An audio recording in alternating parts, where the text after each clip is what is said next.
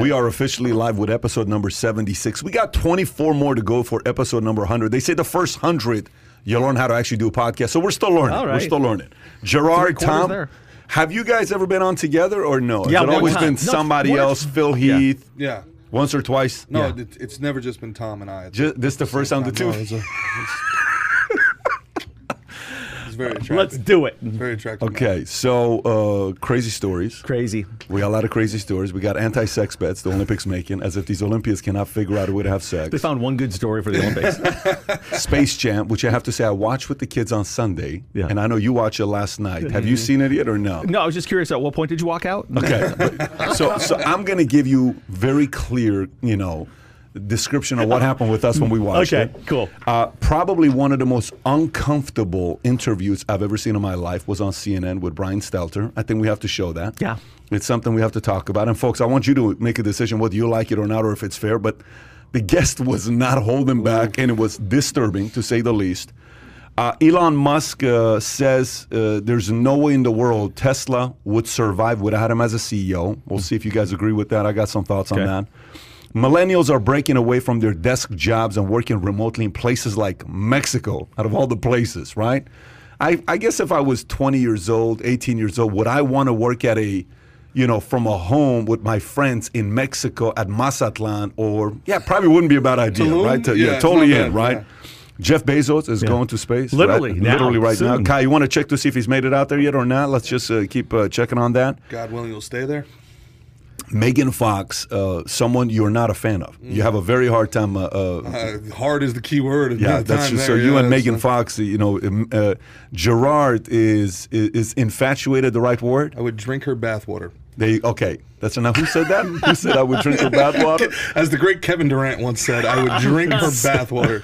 Did he actually use that line? Yeah, yeah. Conservative porn star Brandy Love, 48, is kicked out of Florida Republican conference for high school kids because outraged parents complained. Okay, we'll, we'll cover that. We'll cover that as well.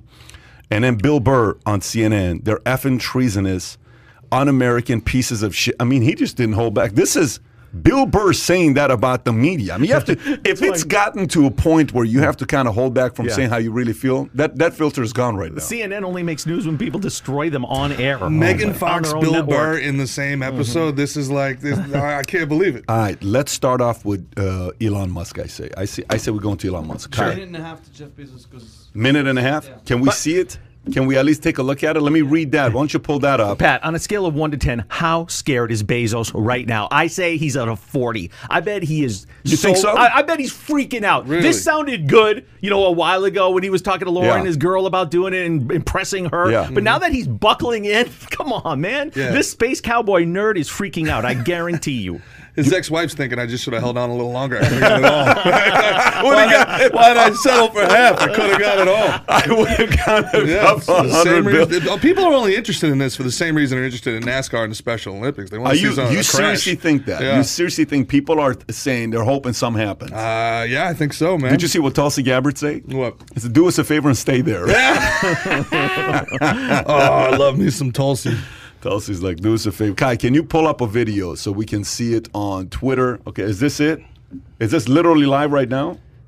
Is that what it looks like? Yeah, that's Wait a the minute. capsule. Are you You're kidding me. Yeah, that's it. It's very phallic. This guy's taking a dildo into Kai, space. Open it up. Open it up. Open it up. wow. Blue origin. That's in Texas. So it's going to go straight Wait, up and then four, come straight down. Do you Three, guys- two, one. Is there an audio or no? It's real for Bezos right now. Oh my God. Th- Do you guys remember the end of Austin Powers one when he when he goes to the outer space? Hey, this takes guts to get into that Is thing. that No a question giant about it. Johnson? There's a tower on our way to space. Look, that's an amazing view. Through.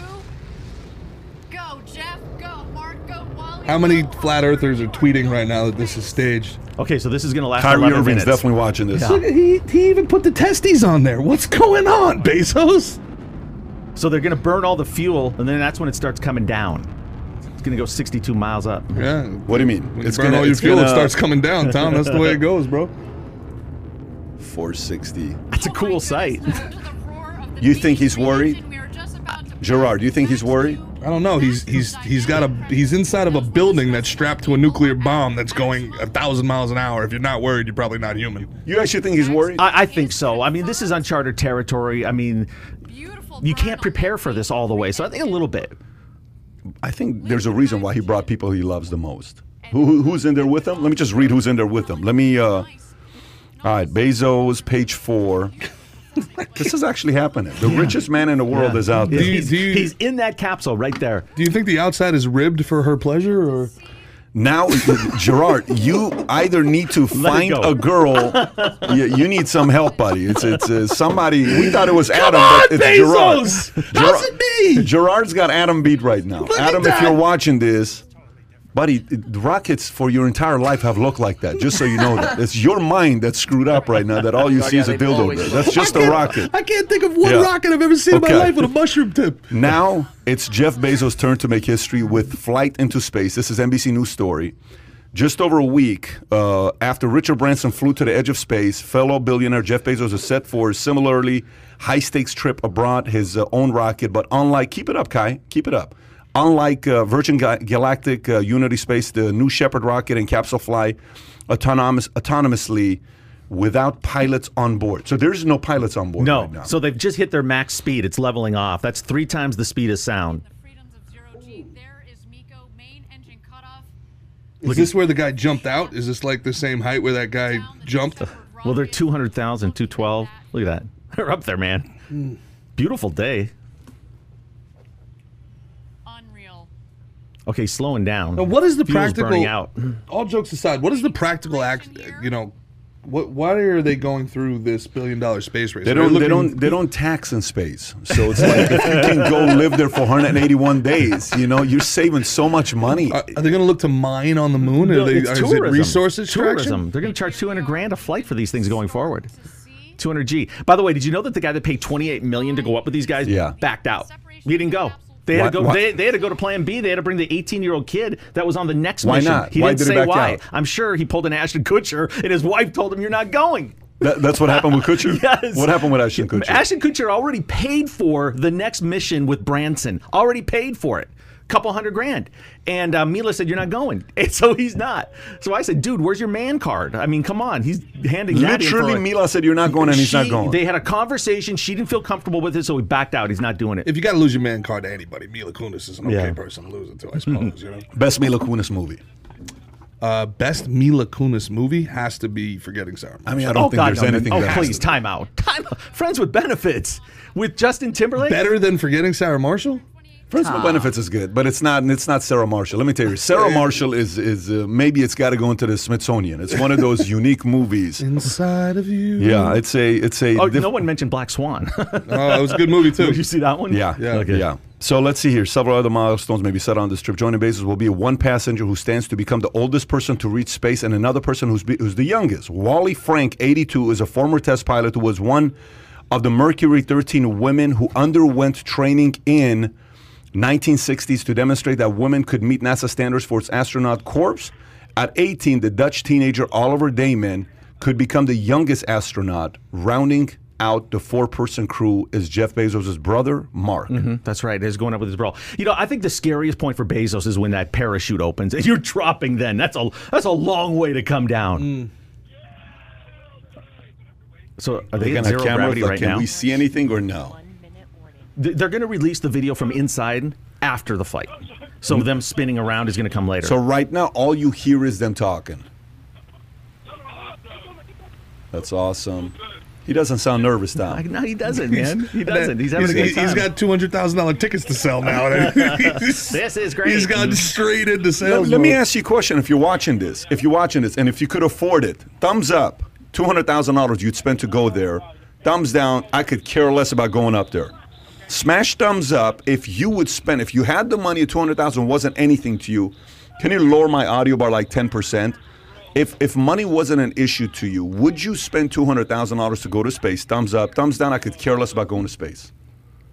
What's yours? Thumbs down. I I don't like heights. Number one, okay, and and I don't need thrills. I, I just don't need them At in all. life. I don't need them. I I get thrills other ways. I don't need to manufacture them by going up into space. I just I'm not into it. Two hundred thousand dollars. I'd spend two hundred thousand dollars to be weightless. I think, yeah. How much could Gerard bench in space? Five million pounds? it's unlimited. He could lift that uh, rocket. No, but would you want to do that? Would you want to go? Ah, dude, yeah, I'm an adrenaline junkie for sure. So you would. Yeah, I, I think so. Kai, Yeah. what's your what? Uh, David, I want you to think about Malin. I want you to think about Kai. Would you go two hundred thousand? Money's not an issue. I would. You I would. wouldn't- I wouldn't be one of the first people to do it, but like I'd be maybe like ten rounds in. I'd be. You I'd would do it. Yeah. You why could care less. I, I- it's not only I could care less. I hate roller coasters. I, they freak me out. I don't think I could make it. I just don't like the heights. so and you'd the be the guy sensation. turning around, coming back down. The Oh, you're damn right. I'd be raising my hand. Is it is it the roller Mila, coaster? escort me down the I think it the the- audio is very loud, all in all. So lower it ten percent total. It's a little too loud, if you ask me. Yeah, even for us. Okay, Is it the roller coaster that freaks you out, Tom, or is it the the meth head running the roller coaster? See, I, I think I, I got a little more uh, I think I'm faith in, on in uh, one. I'll NASA. set this one out. Ah, if it's if it's just commercialized and it's like a flight, let's do it. But if it's like this crazy tight spaceship, I'll set this one out. How funny would that be though? And like, if this was so old hat in 50 years that they just have like old carnies running the running the rockets in the space. Yeah, there's like one guy with a with a Marlboro Red hanging out the side of his mouth, like, Yeah. "Hey, you ready to go up to Mars, bud?" would you, would you do it or no? Uh, yeah, I would also have to wait for a couple runs. You It's would? Just, but I, I mean, I like roller coasters and adrenaline, but that's risking your whole life. Yeah, I agree. You're going. You I- got I- motorcycles. I, I would. I would. I mean, to me, it's. But I will tell you, I don't like tight spaces. I'm not a fan of tight spaces. But I would go. So okay. So it landed back. Uh, That's insane. Then it came right back on that landing spot, isn't it? It looks kind of burnt. fully. It needs a car wash. That's, so it's coming back down That's now. them, man. That's Well, it. Yep. Well, now they're on their way down. I think they got like three minutes where they get to do cartwheels and stuff. You know, So we, we can get this in, in clear 6K HD, but every freaking UFO video that we see is like a dot matrix uh, from from an old school like Game Boy. Like, come on. It's a hell of a steady cam they have. Yeah. I mean, look, there you go. So if you would have said years ago, one day there's going to come a time where you can go to space for 200 grand a pop, I actually think this is going to be a business model. And I think the, the next thing is who can, Kai, can you lower the audio at this point? I think the next thing is how creative they get with this. Meaning, what else is going to happen? You know, now it's a publicity stunt. Now it's going to be like who's going to be in it? What celebrity? Mm-hmm. Are they going to be able to pull a Kardashian, a Rock, a Ronaldo, a Messi, somebody that's going to want to go? Like, you got to market this thing for people to say, I want to go do it. Is a YouTuber going to go on there, make a video about it, and get like, you know, 200 million views? And oh my gosh, you got to do it like at a discounted rate. Well, you know- what, what's going to be next? Logan here's, Paul here's what's going fights to be a the rocket. next. Here's what's going to be the next thing. Join the 30 Mile High Club, and you go up there. Ah, Couldn't you see that? Couldn't you see some porn? You just site? fired Gerard up right now. now it makes sense. now you're in it for sure. It's pay by the hour. I That's- like it. Yeah. Now we're Okay, talking, folks, we were able to get. So, by the way, just so you know, most people, want to go. Everybody wants to go. I, I mean, it's a nine to one. Yeah, I know. Who Wanna wants to go. go and who doesn't want to go? Nine to one who says, I'm willing to go versus those who don't want to go. 200,000 actually seems like not a lot of money. So you're telling me eight people, that's 800,000 for for Eight rocket people launch? times eight people. No, No, you mean four four, people, times four people, I'm two sorry, hundred yeah. dollars. Yeah. For a rocket launch? I can't believe it. It's got to be that's got to be more expensive, than to that, send right? that thing up. I don't know. Maybe they're going to be bigger when they go up. Maybe this is uh, the, the test module. If my kids, Do you think you're allowed more than two bags or American Airlines, they, they, imagine if they start doing that, you'll you'll take off maybe you'll go to space when we good and damn well feel like They- it. they had to turn that flight around because someone didn't have their mask on. All right, let, let, let us let us give you a softball story here. Here, let's give a story to Gerard. Kai, can we Mask let, let this thing let this thing keep going Hi, in the Jeff. background? We'll see what's going on here as we get up. Musk said it's uh, space garbage is supposed to be like like no all jokes aside like space garbage is going to be a big industry because they have so much stuff up there they have to protect their their satellites so going up there and cleaning the the space garbage that's in orbit is going to be like a big The stuff he thinks about, like who wakes up Mm-hmm. in the morning saying, I, I need to start a waste management landed. company in space. there it is. They just landed. Michael Franzese. yeah. Wouldn't that be funny if a Martian got out? Like it commandeered the thing. in High five, Jeffrey. We come to take over the planet. Jeff is probably going to get out with his famous smile and his laugh. You know, his laugh. right. Alex Jones is watching this, getting angry at Patrick. "Hey, Aliens don't come from outer space. I told you they're interdimensional. They've already been here. Reptilian. No, that's David Icke. All right, let me let me let me cover the Musk story, and then we'll see if this guy comes out and what he's going to say about it. Musk tells Solar City trial that Tesla would die if he wasn't CEO. This is a Reuters story. Elon Musk insisted in court that Tesla's board controls the company, but also said the electric vehicle would would die if he wasn't a chief executive. As he ended his first day of testimony on Monday in defense of the Tesla's 2016 acquisition of Solar City, the lawsuit by union pension funds and asset managers alleges the celebrity CEO strong armed Tesla's board of directors into depleting the company's assets with a $2.6 billion all stock deal for Solar City. The CEO at the time owned a roughly 22, the CEO being Elon Musk, 22% stake in both Tesla and Solar City, which was founded by his cousins. And some Tesla shareholders alleged the deal was aimed at bailing out Musk's investment in the solar panel company, kicking off a two week trial in Wilmington, Delaware. Musk testified that he has tried very hard not to be the CEO of Tesla, but I have to, or frankly, Tesla is going to die. Yeah. Thoughts? I think he's got to be really, really pissed off. And, and it comes through in his comments right here. Like the nerve of these shareholders. What have I done to you with your with the wealth that you've attained through Tesla stock? And you want to try to hang me on this little technicality? That's what great visionaries do. They take shortcuts every now and then. They figure out ways to do it because they got the guts to do it. They think they can get away with it. You know what? This trial's interesting. He's had a verbal tete-a-tete with the uh, the uh, other lawyer in this civil trial. I mean, they went at it in day one. But I, I believe Musk 100% that he would not want to be Tesla's CEO anymore. And I'll tell you why. He's not having fun. I just don't think it's a fun job for him anymore. There's a lot of issues. You know, just dealing with what he has to do, maybe having the SEC on the horizon now, too. You know, a shortage of supply. You can't really get a Tesla if you want one right now. And he sees these other billionaires having fun flying off into space. And he's got a space company, too. But he can't spend any time on that because it's dealing with issues and problems. He'd, he'd give up Tesla in one second if he could, but it would fall apart. Yeah, and, and and he's been infiltrated by some far left proxies turn too your, that turn are your uh, off. you know that he- he's hired people that have turned out to be political operatives against him, and they get in specifically to try to convince all his employees to unionize. And he's he said he's like, why the second you lo- you unionize, you lose all your Tesla stock. Why would any of you want to do this? Like, so um, look, man, I'll tell you this. I am a shareholder in Tesla, and I, uh, I I've put my deposit down. I, I support Elon Musk every chance I get. Elon Musk is either ousted or sells. I sell. I'm out. 100%. I don't invest in Tesla. I invest in Elon Musk. And I think that uh, that I, I represent a majority of those shareholders. And I think he knows that. And he's said on multiple occasions, he's like, guys, threaten me again. I'll take this company private. Just one more time. Just one more time. Don't let me do what I want to do with my own company, and I will pull the plug. I don't need the money. I will take this thing private. I'm going to give you a completely different perspective from what you guys just said here. He's playing with fire, and here's what I mean by he's playing with fire. Um, so, so a a company is like a government. You have to realize each company is like a government. It's got the people in the middle, who are the best people to bounce ideas off of because they'll be like, okay, let me think about it, and then they're reasonable.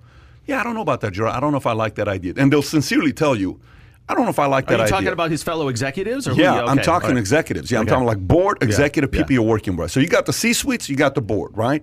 There's people in the board that are like, yeah, Elon, that's we should actually consider. it. You know what? Why don't we have a couple people run some numbers here and see what that looks like if we were to make a half a billion dollar investment into that, that, that, right? Then there are those that no matter what he says, they're going to say no to. There are then there are those that no matter what he says, they're going to say yes to, right? So then there's gridlock on the board. When there's gridlock in the board, the founder, the driver, the CEO loses his or her mind when there's gridlock. This is why you're talking 51% rule. Or if your name is uh, Mark Zuckerberg, you keep it at 26% and you're out of Delaware, which means you still have 2x the amount of votes, which is 52%. So you can still have control no matter what anybody else says. Even though you're not a 51% owner, you can still set it up that way to have the influence, right? But at the same time, you have to know that the no people, the people that are just automatic no's, they're typically the ones that are more pro-government and more, you know, uh, uh, you know, regulation, some of that Bureaucrats, stuff. Right? they're Yes, they're bureaucrats. bureaucrats, right? So they're a little bit uh, uh, afraid of what could happen. And so they're one step away. If you piss me off, I may not be able to do anything to you, but I know how to make your life a living hell. Okay? Which means going to who? Oh, they're litigators. They go right they, to lawyers. they go not to lawyers, buddy. It's the SEC. Yeah, the they go SEC. back to making his life a living hell. So And these are people that he put on his board that would do that. the, the, not necessarily he put on his board. So he can nominate some people to be on his board. Others can nominate to be on his board. You don't necessarily have everybody you choose to be on your board. I don't understand how that works. Can you give me like a two minute on that? Okay, so let's just say you come in and you say, I'm going to put a, I'm going to raise a billion. I'm going to raise. Let's start a small company. Okay. Okay. It's mm, it's it's the two of you start a small company together. And but you're getting to a point like even yesterday I'm interviewing the, the Dave's Killer Bread. You know Dave's Yeah, uh, Killer that. Bread, great bread. I'm interviewing the guy, right? They start the business. They go from doing 200 loaves a week to doing 500,000 loaves a week. He says we don't have money to because we keep running out of money. We don't know what to do. So then eventually Flowers Foods comes in and buys them out, and now they're doing 10 million a week, loaves of bread per week.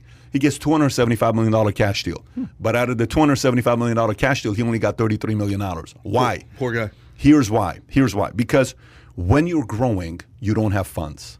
So you have to go grow and raise capital. So you come, let's just say to me, and you say, Pat, we need about $10 million. I say, I'll give you $10 million.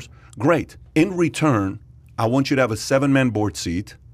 Out of your seven man board seat, I want three seats. Okay. That's how it works. Got you. So you say, okay, so the four board seat, it's going to be what? You, Tom, and you pick whoever else the two are, and I bring my three. The go with the money guy is to maybe win one more board seat. If I win one more board seat, you can come up with all the craziest ideas you want, but that doesn't necessarily mean hmm. that your idea is going to win. It's like a corporate filibuster. In other words, kind of like what's going on right now in Senate or Congress, Yeah. where it's like a you know blockade or nothing really gets oh through. man, that's kind of a deal with the devil. So you need the money to run your business, but then they take your business and yes. from you. Yes, so it's not just the share. So many times people think when you're bringing a money person in, you're worried about the you know the equity you're giving up. No, it's the control you're giving up. So Okay. Tasmanian devils, like Elon Musk, don't do well with control. Mm-hmm. But he has to understand you're not worth 50 million. You're not worth 20 million.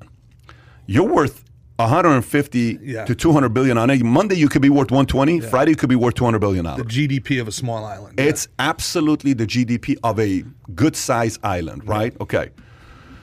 So if he goes in the offensive the way he is, he has to know all the money in the world, even if he's worth a trillion dollars, the government doesn't give a shit how much you're worth. Mm. Regulation that has a, the government has a history of ruining people's lives who have a lot of money that think they can open their mouth and say anything. He has to understand that. And he has to make some friends. or he's got to be willing to go all in. if he does go all in, if he does go all in, there are way too many people that would team up against him. There's a country that doesn't like him too much. And you know what that country is called? He went in thinking he can make a deal with them. And what did they all of a sudden do? Oh, yeah, yeah, yeah. Bring your cars over here. We'll do a deal with you. We learn everything about what your cars are. You know what? Get out of here. We're good. We got, Yeah. we got to figure it out. That country's name is. Yeah, happy, happy 100th Yeah, birthday that's to that. right. that, that's uh, right. So egalitarian all I'm utopia. all I'm saying to all I'm saying about what he's doing right now. And by the way, another part. I'll give you another part. When you say the company would flop without me, okay. Now imagine you're the CMO of that company. Mm-hmm. You're busting your ass working 80 hours a week. The CEO says the company would be nothing without me. Do you really want to work for that CEO? Well, keep in mind they don't do marketing though, so they. What do you mean they don't do marketing? A form of marketing is putting your stores in the malls, and that's that's a form of marketing. Okay, A yeah. form of marketing is that They don't video do you make. advertising. No, no, I know that, Yeah, but a form okay. of marketing Okay, is you make a video right. for Instagram, YouTube, Twitter. That's all marketing, right? Imagine you're his CFO. Imagine you're his CRO. Imagine you're his COO. Imagine you're his president, Yeah. and the guy says. You guys are not going to do anything without me. Yeah. You think there's cohesiveness on the team right now? I think there's a certain part of a rift going on right now on that team because there's only so much C-suite executives can take it to say, "Dude, I'm going to go somewhere else to be appreciated." So, again, it's for the board is forcing him to pin himself against his executives. It's not a good look. I agree with you that I, I they're probably pissed off and that they don't feel validated and, and worth you know what they feel they are when he says that. But I also believe it's true. It is I, true. There are some companies that the, the, the leader is so dynamic and so remember when they No had one the, say it's not true. Okay all right. keep going, keep going. Remember when- Re- re- remember when they I mean, had I the literally support- work for one of those companies. Hey, re- remember when they had the situation maybe two years ago where they weren't producing the, the model, the the E or whatever, and he had to go in there and sleep on the couch and work 20 hours a day Yeah. for like a month and a half to keep it going? I mean, he basically saved the company right there. Yeah, I- so it's a, it's a tug of war because he's right and he is going to lose some good executives along the way. But I don't know. Don't you think that he thinks if I lost Tesla, I'll just go build another Yeah, one? but but but here's the saying, buddy. Like this is this is how I again. Listen, I, Elon Musk is Elon Musk. I admire this man for what he's done, and God knows he's done more good for the world than bad. So we need we we have to keep a guy like this sane to keep producing and solving many big problems because he vibrates at a level other people don't. But this is the one part to keep, keep in mind: when you're good, talk about it, promote it. Yeah. If you're good at something, but when you're great, you don't talk about it. Other people do, yeah. Other people do. You, Michael Jordan never went on talking about how great he is. LeBron on the other hand. LeBron, on the other hand, is a different story. But Michael Jordan just went and showed you greatness. And then you said, This man is great. Mm-hmm. Elon Musk is great. You don't need to tell us. We know already you're great. All right, how much? You just said something. You got to keep him. Got to keep himself sane. He's going in there. He's working 18 hour days. He says he only work. He only sleeps four hours. How long can you keep that up before there's burnout? How long? I like. Just because you're an executive doesn't mean you're not a human. And that's just you know one of I'm his saying? companies, like, by the way. yeah, there, there has to be like we expect these people to function at such a high level. You got a Ferrari, best car Yeah. in the world. You keep it in the red for too long, the engine explodes. I, I don't man. disagree, but here's what happens. Just so you know what happens if you're redlining it too much. You know what happens? Happened to me a handful of times in my career. When I'm when I'm pushing too hard, and again, this scares the hell out of some people. When I'm pushing too hard, my body just shuts down. You go to the emergency room, you get IV'd up, and people tell you know your your body's purely on exhaustion. One time I was on a two week uh, road trip visiting all these offices, and I was going on two to four hours of sleep a night. And it was just just you know very difficult. To, when I came back on two o'clock in the morning. I don't even know what's going on in my body. I went to the hospital, and next thing you know, they checked me out. They put the IV in me. They said, "Sir," I said, "Is it my heart?" He says, "No, your heart is fine. Everything's functioning well. Your body's just telling you are freaking exhausted." Is what it is. This happens to athletes who are pushing the limits. This happens to military. This happens to business people, and he's testing. And by the way, eventually, something's going to happen to his health and that's what gets him like you know when uh, a lot of these people business people they hit a wall and then there's a health issue and they're like i better start paying attention to it. He's going to pay attention to it as well.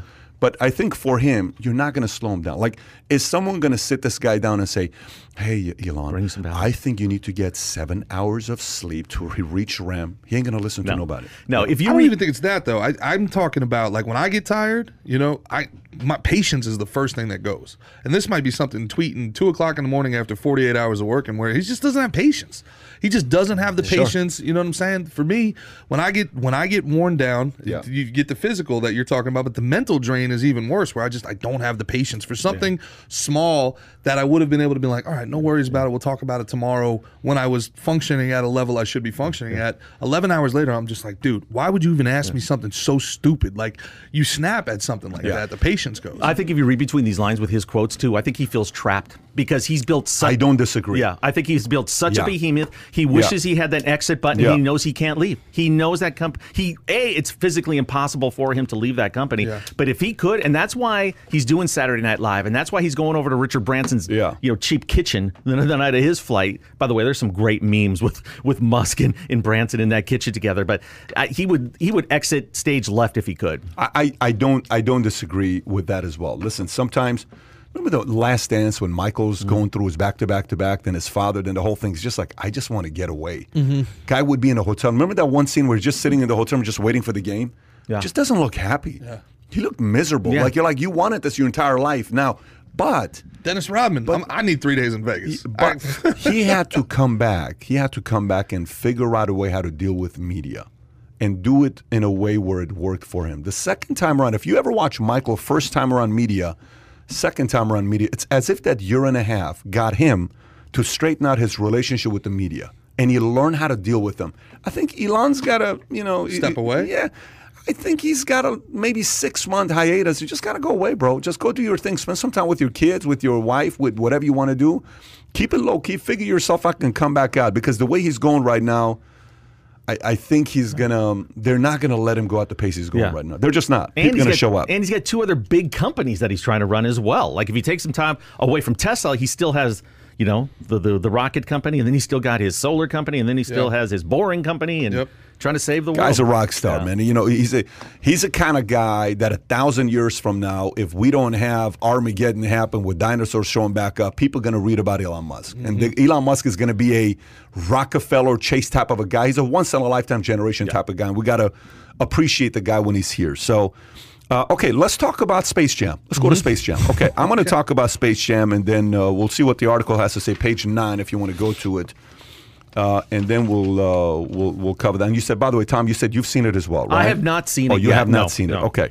LeBron James sends message to haters as Space Jam takes over box office. This is a New York Post story. LeBron James sent a message to the world as his new film takes over the box office. James took to Twitter to link an article stating Space Jam, a new legacy, is set to finish the weekend at number one with a projected $32 million opening, beating out Black Widow. Hi, haters. James wrote, Kai, can you pull up this Twitter pl- tweet, please?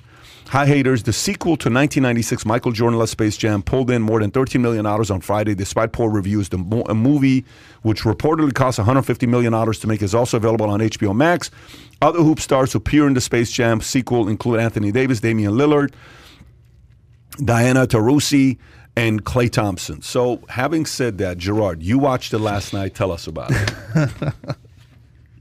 Space Jam, the original Space Jam is one of my favorite movies. And in fairness, I'm not a LeBron James fan, but I thought, okay, listen, it's a kids movie. They, they, they can they can polish his image, right? And all this thing was the first 15 minutes were the most self-aggrandizing, arrogant thing I've ever seen in my life. Juxtaposed against the original Space Jam, where the first 10 minutes, 15 minutes were Michael Jordan joking about himself. It was self-deprecating. Right there, just the self-awareness of what you need to know.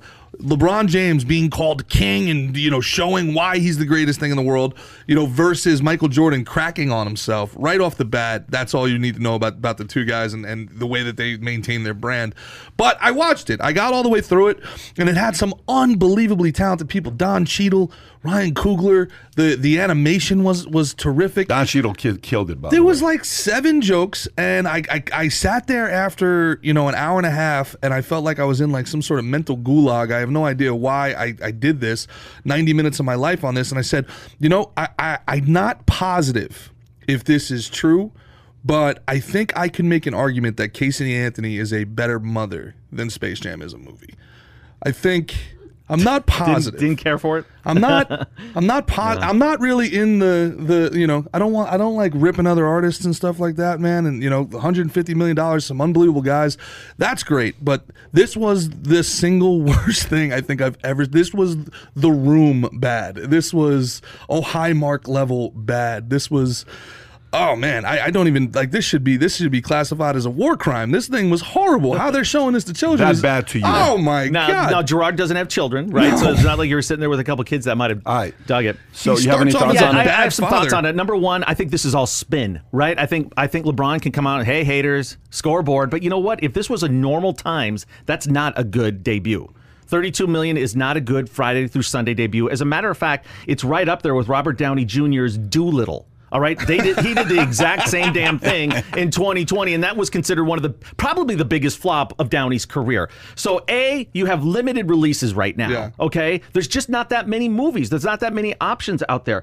B, you know, if you compare it to what Michael debuted with, what Jerry Maguire was out at that mm-hmm, time. I mm-hmm. mean, there were some big, big movies and some competition. I give LeBron credit. Shows up at the finals. With his own bottle of tequila that he's promoting, and he's got the movie. If he was in the finals, this thing would have done even better, right? Because that's a, a running commercial. Well, that was for the him. plan, though. If you look at the Sure, date when sure. it came out, the exactly. plan was he would be in the finals. Yeah, so I think yeah. I think this is a little bit of a disappointment, but all in all, it's going to do well. It's going to do a couple hundred million worldwide, especially when you bring in the streaming numbers. He just doesn't know how to have fun. He's like the least fun human being. Like the dude is A Rod, man. Like it's like so image conscious. He just everything comes off as so canned. You were right. I felt like I was watching LeBron James propaganda. This was not So- a fun movie at So all. here's what happened with me. Kai, go back to the tweet that I sent to you. Like, go go to that. So here's what I said. I responded back to him. I said, Jordan versus LeBron Space Jam. Space Jam 1 MJ. Budget 80 million. Box office 250.2 million. In 1997, not including inflation, no streaming, no social media. Space Jam 2, budget 150, box office, it would need to do 471 million dollars to match Space Jam 1. No hater here, just simple data, right? That's what I There you respond. Okay. So now two hours after this tweet goes out, I take the kids to go watch it. So it's uh, myself and the kids and Mario and Carol. So we go to watch the we go to watch the the, the what do you call it the movie. And for me, the first 15 minutes just looked pretty much what you said. It looked like a documentary. It didn't like look like a movie. It looked like how great he is, his highlight reel, all that stuff, right? And then the story starts, and it's the story of father, son, and you know he's forced him to be a basketball player, and this guy's a gamer, and you know, hey, I, I, saw that part, the emotional connection about a father trying to get his kids to be like him. It's a very difficult position. It's LeBron James. This guy is the greatest basketball player in the world as of three years ago, right? I mean, he's changed the last two or three years. The greatest basketball player around the world. So the storyline was great. So I asked my kids afterwards. Not going to lie to you, the last 45 minutes I was knocked out. It was the best sleep I had in a long time. I'm not not to take shots Right, at the movie. right. Just so everybody knows, I knock out 50% of movies I Do you? watch. So this is not like it's a Space Jam thing. It's a PBD Was thing. the theater full? Shout out to JP The Sears. theater was not only full, they clapped at the end. People stood up screaming they loved the storyline. Okay. I asked my kids, what'd you think about it? They like Space Jam 2 more than one. Mm-hmm. But they don't know like the whole history and all this other stuff. They don't look at it from that standpoint. My boys related to the story that has to do with them and their father. That's all they talked about. Because my son says he wants to be a scientist. So he's not trying to be, and I always tell him, buddy, I don't want you to do what your daddy does. What do you want to do, mm. right? So to them, it was kind of like that connection they made with the story. I thought the story was phenomenal, is what the story was. The writer is an Armenian writer, by the way. The guy who wrote the script is an Armenian writer. I thought the uh, script was great. I thought Don was freaking insane. He's Don Cheadle. He's, he just crushed it. I thought LeBron is not an actor. I thought LeBron's commercials the first year he came out were better than the acting he did in this movie. Uh, and then at the same time, there's, there's just a part of me that, you know, I go back and I think about a couple things here. Again, high haters, numbers here. I mean, what, what, what do you, buddy? First of all, Michael wouldn't do that. Here's the other part. Here's the other part. If I'm LeBron James, why didn't Kobe Bryant ever do Space Jam 2? Mm-hmm. Why, why, why, why, what are you doing Space Jam 2? Yeah. Like, what is the idea of doing Space Jam 2? I don't even, if I'm his marketer, if I'm his right hand guy, and I'm sitting there saying, nothing about your brand has ever been linked to Michael Jordan. Kobe's was. Kobe was trying to be like Mike. Kobe's mm-hmm. the Gatorade commercial. Like Mike. I want to be like Mike. I want to be, you know, the whole thing? Yes. Kobe was trying to be Mike. Yeah. There's nothing about LeBron James that's like he's trying to be Michael Other than the number. not his game. Not well, it used to be six Yeah. until Michael Yeah. said, you know, he took a shot at LeBron saying no one is bigger than the NBA, and then Michael LeBron's like, I'll take twenty three, right? Now, LeBron, do your own movie. Mm-hmm. What's Space Jam? So I don't understand that concept. Like, are we supposed to expect Giannis to do Space Jam three in about ten years? I don't know about that. I think my I think LeBron secretly thought he was going to do a better movie than Michael. I think he wanted to one up him, Maybe. and, and I think that was dangerous. You know, by the way, they're also tooting their horn about. Like I said, this is all spin.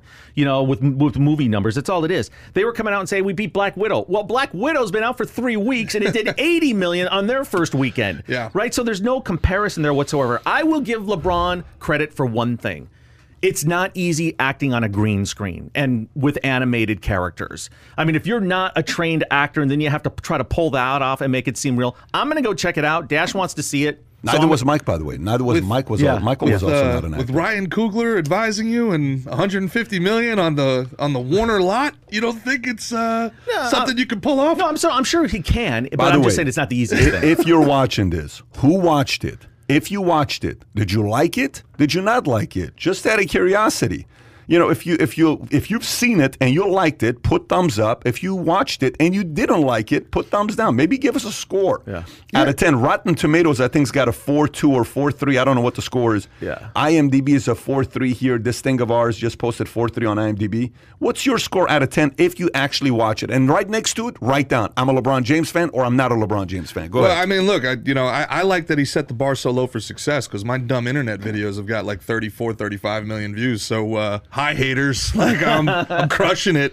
I'm killing it, man. So, thanks, LeBron, for that. You know what else I saw regarding LeBron? You know, he's got that entertainment company, SpringHill Entertainment. Mm-hmm. I, I heard that they're looking at a potential billion dollar exit out of that thing.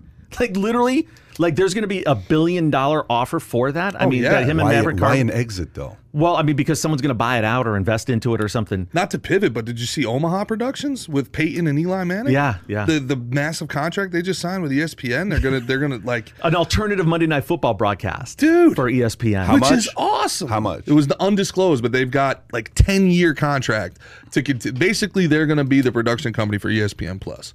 They're gonna be the premium production company. What's the ESPN. number? Do we? Do you have? Did they No, it was estimate a number? 100 million 200 million 300 million a billion? It, would have. I would. I would posit it's a hundred million somewhere. around Okay, there. Uh, so like 10 million out of your top of a number is what we're talking about. Okay, so Mark uh, Mark said he's uh, eight for 10, kid seven out of 10. I don't like LeBron. Whack one out of 10, and you know this other guy's a LeBron fan. Put it down. Uh, Also, anyways, it is what LeBron, it is. Did LeBron take like three shots in the movie? By the way, like I don't like. I was yeah, asleep. I I'm indifferent. I'm a, I'm I a was soccer asleep. fan, and yeah, LeBron played basketball for two seconds in that movie. he literally played basketball for like a second. Really? Yeah, it was, it was barely any basketball. So I fell asleep after the Tasmanian Devil took the score from whatever it was to 450, 470. I knocked out. Yeah, right you didn't miss that. much. Okay, all right, They so won. That's what happened with me. Hey, you can see Space Jam 3 with Bronny James Yeah. in 10 years, okay? Yeah. If I'm anyone's marketer, if I'm representing a brand, I'm going to be like, buddy, don't do a Space Jam. Let's do completely a different story. You don't need to do it. That's Mike.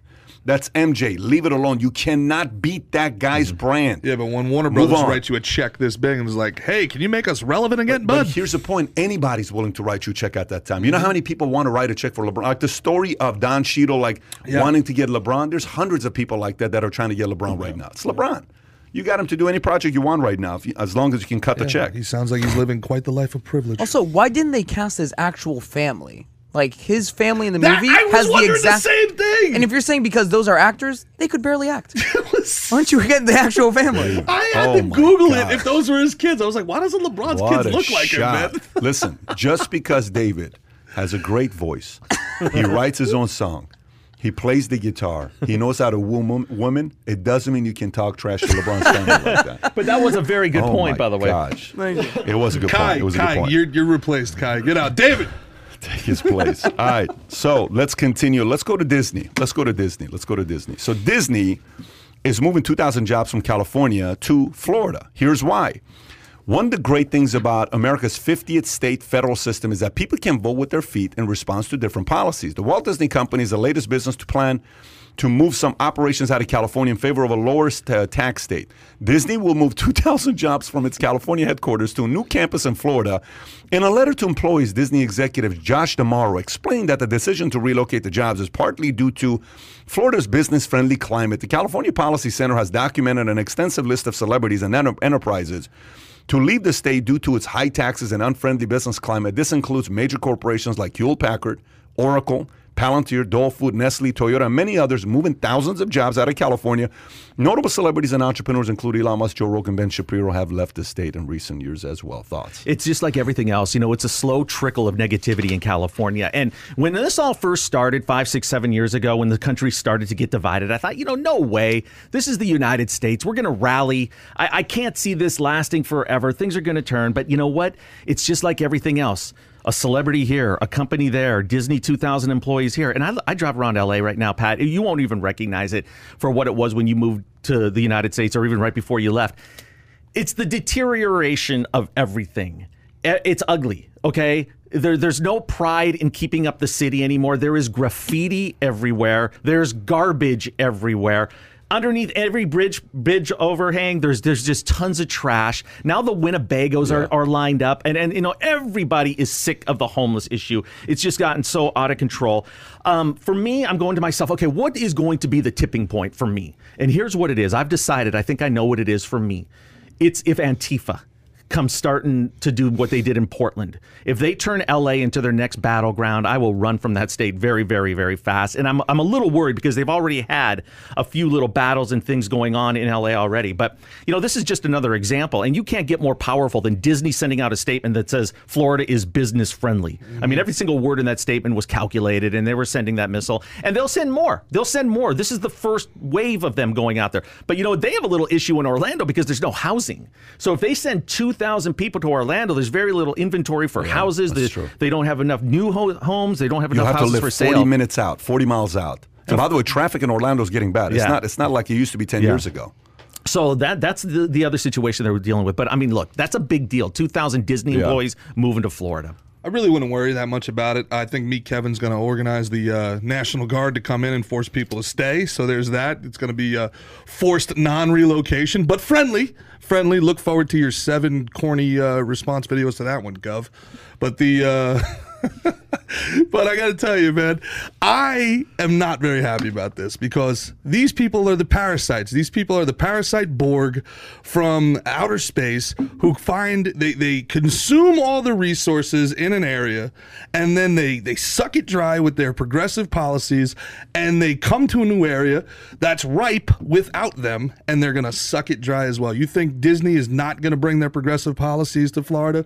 You think they're not going to bring their financial influence to the they are. political You system? think they I are. think but they, they, are. they already Alright. have them here. They've got 100,000 Yeah. employees already here. 2,000, 2,000, 5,000, But- relocate but let- the let- headquarters. Let me, listen, let me let me and it and they may and it may happen, right? But you have to also sit there and ask the question: Why are we leaving? Why are we moving? Right? Why are we leaving? Mm-hmm. It- it- it- look, I, I, I still remember Chiabanejo Jet. It's a street I was born on. I still remember Jam Hospital. It's the hospital I was born in. I still remember Gulbenkian. First five years I went to Gulbenkian. It was a Armenian school. I still remember the Assyrian church I used to go to. I still remember remember going to Esfand on vacation with my family. Last, the only vacation I went on with my mom and dad. I still remember Esfand. I still remember going to Bandar Pahlavi and driving by Rasht, which now they've changed the name to the city, and we'd go there and have caviar. I still remember Damusik, Hushang. These are all friends and family. I still remember every one of these guys. It's still in my blood. I am from Iran. I love the culture that we had during that time. Armenian, Assyrian from Iran. Till today, it's in my heart. Every single time we think about Iran, we ask, why do we leave? I couldn't say anything. I was silenced. We were afraid. We were worried. If you told anybody you're Christian, if you told, and you would sit there and like, even as a kid, hmm. it didn't take a lot to realize this concept didn't work. Freedom is everything. This is why we go to America, the greatest country on the world, till today. I don't know what's going to happen 10 years from now, but till today, it's the greatest country in the world. So, a lot of these guys that are leaving, here's what I'm wondering. If you've ever read the book by Bob Iger, what's the book called, Kai? The Bob Iger's book is the Ride of a Lifetime, right? He talks about how he's sitting with uh, Murdoch. I think is in a book. Is he sitting with Murdoch and he's talking about the fact Murdoch asks him, "So Bob, any plans of running for office?" And Bob's like, "Oh no, I don't want to do anything like that." And he says in the book, "I was thinking about it, but I couldn't tell him because what if Fox News goes out there and finds out that I want to run? What they would run with it? I wanted to run, and he wanted to run as a what? As a Democrat. A- And, governor, wasn't he thinking right away? He- no, no, he wanted to go straight to president? presidency. Okay. Yeah, straight up to presidency. He's a Democrat. He talks about why he's a Democrat. He talked about why he's a Democrat because of his parents. He's not a Democrat because he's a Democrat. He's a Democrat because he's loyal to his mom and dad. And it's a form of undermining your family if you're a Democrat, right? Mm-hmm. I'd love to see some of these guys who are Democrats who are leaving California and going to Florida. I'm not telling you to be a Republican, but it's time to you become an independent. Kind of say, hey, these policies mm-hmm. you guys are representing, I just don't support anymore. What mm-hmm. the hell is the matter with you? Are you seeing that though? There's empirical evidence in both Arizona and Texas that they don't. They they relocate because those those policies failed, and then they vote for those same policies in their new uh, location. it's, it's thi- asinine. But I think Bob, deep down inside, is a logical guy.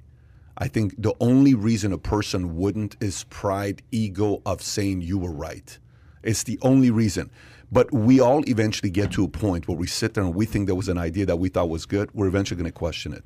I think some of the guys are going to start converting. Republicans don't help either, especially with what happened with the Brandon Yeah, Love we go- thing. and but but they don't they do not help. They don't open. They don't welcome people. Well, let's talk arms. about that. Let's talk about it. I'm actually curious to know what you're going to say about this. Brandi Love, you brought the story up to me yesterday. I don't know who Brandi Love is, but apparently Brandi Love is uh, one of your heroes, Pat right? just put me on Front Street. Out yeah, here, uh. Gerard. Uh, very very popular. I can't grab Gerard's phone. It's risky. If I grab Gerard's phone, I have to be very careful when little I take Gerard's phone. He phone. snaps it out of my hands if I if I have his phone in my hands. So, conservative porn star Brandi Love, 48, is kicked out of Florida's Republican conference for high school kids because outraged parents complained. Daily Mail. Brandi Love, 48, attended the Student Action Summit with Turning Point USA in Tampa.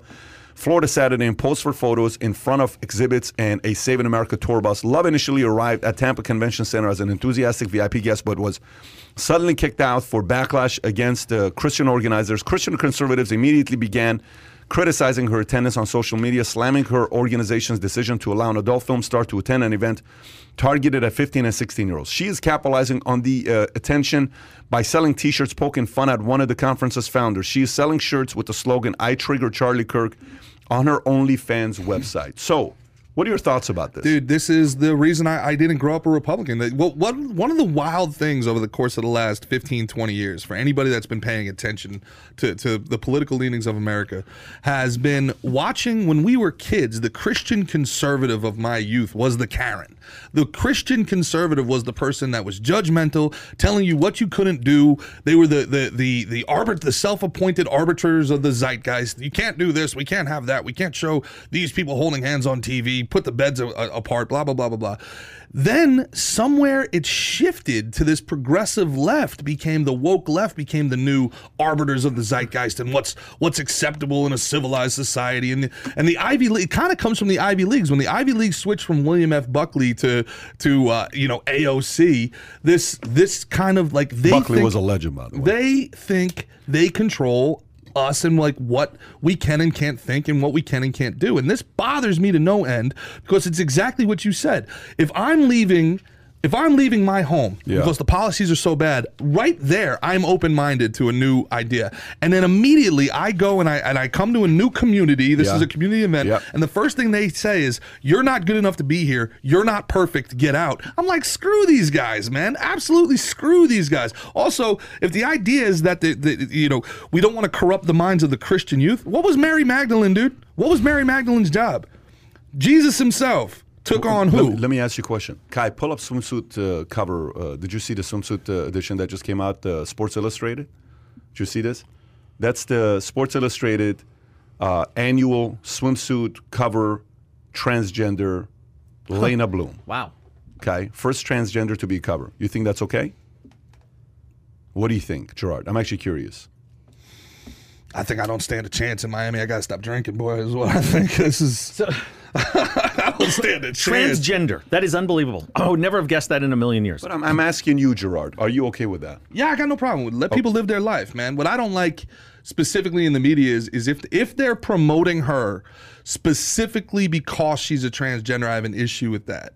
I, I want to live in a meritocracy as much as possible. Okay, um, but look, she's beautiful. What I mean, she's there's no way to say she's not beautiful, right? I mean. We don't know how what Photoshop is doing. There's no, there's I don't know, man. But come on, that's that's a swimsuit model. Okay. I mean, it is what it is. So, so for you, this you're totally fine with.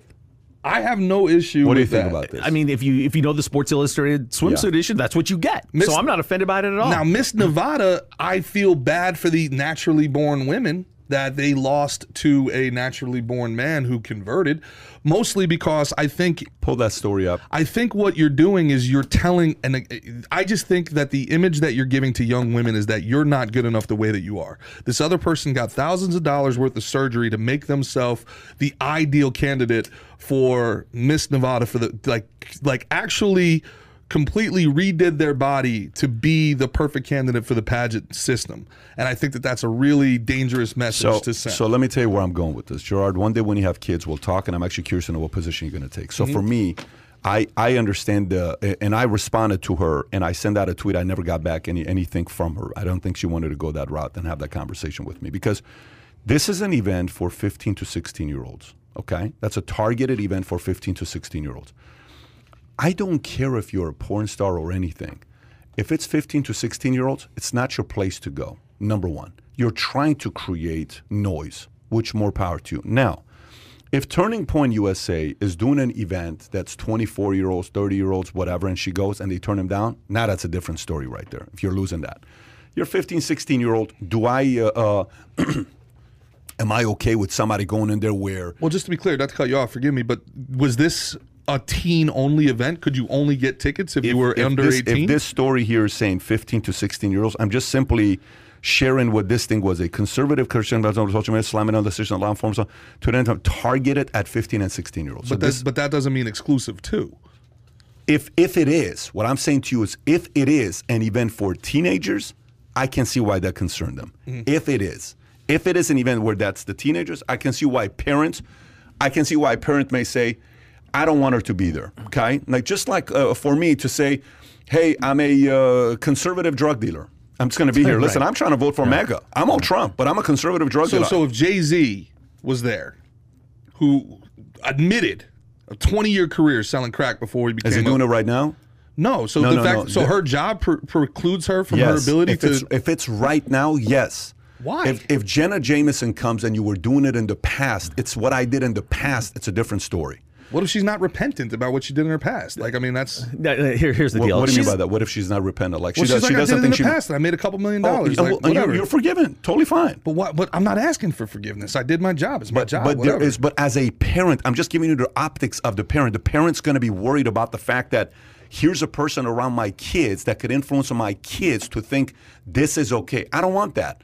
I'm going to be putting 80% pressure as parents are going to say, hey, you guys got to make sure she's not here because I don't want my kids to be thinking about that. Okay, so let me give you some pushback Yeah. on that. If that's the case, if that's the way you personally feel, why wouldn't you retract your kid from the situation? Why would you infringe upon somebody else's rights to be there? If she wasn't doing anything salacious, But but the target of the audience was for teenagers. The audience that was being targeted for that is teenagers. So I, I, I don't know how to explain this for from my perspective. I don't care if you're a former porn star. It does nothing to me. If that's what you chose to do with your body, more power to you if that's what you chose to do with your body. But if you're going to a place, publicity stunt to kind of drive more attention with kids and teenagers in today's time, hmm.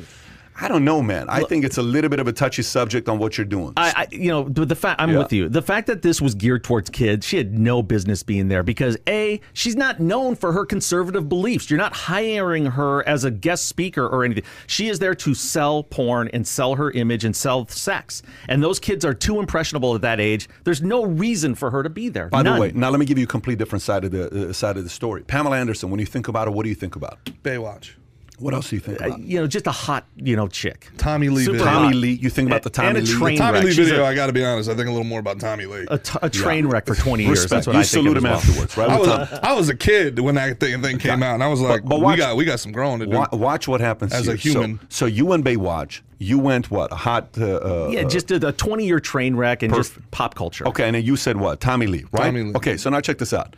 Is she somebody that you look at as an example for young women and teenage boys? Is that somebody like, oh my gosh, she would be such a great No, example? No, that's not the first thing I would think about Okay, her. but let me tell you how much of an example she is and why I think she is very necessary in today's society. She comes out and t- she teaches her sons about porn. And here's what she says She says, listen, she tells her sons, I would go on dates with men, and when it would come down to having sex, these guys would start hitting me, slapping me, doing all this stuff to me. Like, what are you doing? This doesn't feel good. So then I would say to my sons, don't let porn fool you. That's a movie. That doesn't feel good with everybody, and not everybody likes this. You have to understand it. So she spoke to her sons about porn and how to not get this misconception about how porn is, right? Okay. So is she fully qualified to share that message with uh, people to see it? I think she's qualified. She's qualified. I think she's very she qualified. is an, says- an authority on the matter. she is an absolute authority. But guess what I see with that? I think that if I'm putting an event together, I don't mind if that, that if somebody like that comes and gives a message to young boys. Yeah. There's a there's a motive behind it that's a positive motive. Versus I go to this girl's Twitter account and I just kind of see what she's doing. Brandi Love, extremely attractive. I'm sure there's a big market for her. And then the next tweet is, hey, this is the shower I'm going to be showering out of today, and here's the view. okay. So to me, If, if it was exclusive to, I I don't know enough about it. I don't either. If- I'm if- telling you right now, if it was exclusive to kids Yeah. and she got in under Yeah. false pretense, I, I'll I'll back off for sure. But if it was open to the public and they were just marketing it to younger kids, if it was like a Disney thing where it's open to everybody but we're marketing Yeah, to yeah, younger, but still, that's just as bad. Because Why? the- because if, you're marketing it to kids, then you're bringing in a whole generation of kids that should not be exposed what to porn other at that what age, other jobs that they are. should not be allowed? By, by the way, by, by the way, I put that on Turning Point USA, and let me tell you why. You tell me a club like back in the days, there was a club called Carnival in LA. Carnival was 14 and up. You shouldn't have a club that's 14 and up. So, by the way, let me say we that had one more time. escapades. It was 12 We, we Oh had my a club God. that was 14 and up. Yeah. Are you out of your flipping mind? My father would never, ever, ever, ever, ever let us go to this club. I was Escapade. 16 First of all, years old, and we went Twelve-year-old there. cabaret. Twelve-year-old. Who? How did this pass the zoning? here's the point. How do you point, though. bring that to the board? Here's the point, though. You're 16 years old. Years old. You go there. Well, wh- wh- who's the market? And I'm 16. I'm tall, so I don't look 16. I probably look 22. I mean, I've looked 40 since I was 16 anyway, so it's not like Snorting it's a big difference. in the so you go there, next thing you know. And by the way, Carnival, this club, you know what it had? It had, you know how you have the booth with the couch and all that stuff. They had rope. They had uh, what do you call it? Drapes to cover it up. Oh, a It was fantastic without pay. You didn't have to. There wasn't bottle service. Right. Yeah. So I'm- Kiwis Playhouse I'm playing. all 15, over. 16 years old. I'm going over here, and eh, eh, eh, eh, eh, eh, you're like, okay. Yeah. So, so the point is, Shut Pat, that's where you learn some of your Shut game, and you know it, right? That's Shut honing your craft. That's like down. ten thousand hours, man. by the way, you know how long that club lasted? Not a long time. Sponsored by Wayfair. Meaning, the point is, Turning Point USA has to learn Yeah. from this to know if you're saying under 18, you have to keep it under I 18. need to know what So- what else though. Like, I mean, would would you have an issue with Jay Z being there? No, I would wouldn't have an have a- issue? Sylvester Stallone started in Look, I- I- porn. look, porn is dangerous, and you do not expose that to fifteen or sixteen year Sylvester olds. Stallone started in porn. Would you have a problem with him? Come on, nobody I'm knows that. serious. Nobody knows that. That- you know, but it's he's the not internet. still Google doing it. He's so the issue is that it. she is right now at this moment a porn star. Damn right. What if somebody was a was a weed entrepreneur? Should they be there? should be there? Should not be there. Should not be there. No, this even is if it's legal.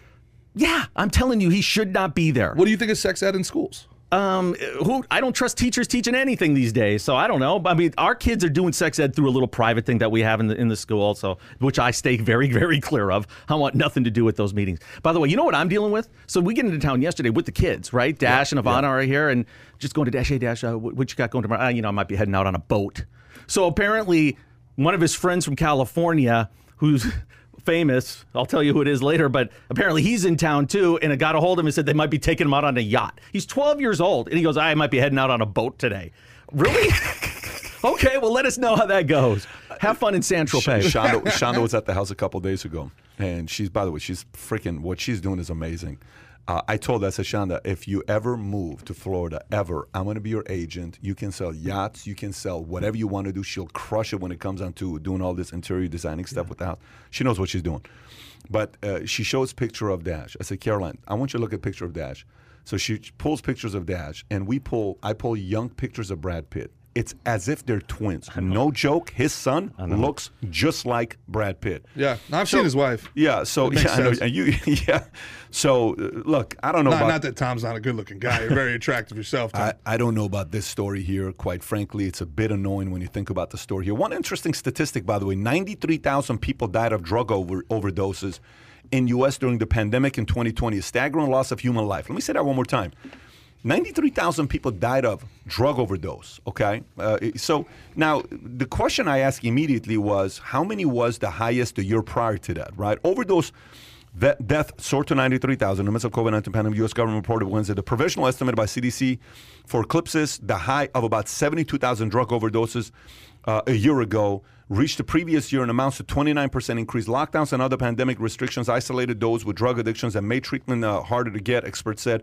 Overdose death, deaths are just one facet of what uh, was overall the deadliest year in U.S. history, with uh, about 378,000 deaths attributed to COVID-19. With national saw the nation saw more than 3.3 million uh, deaths.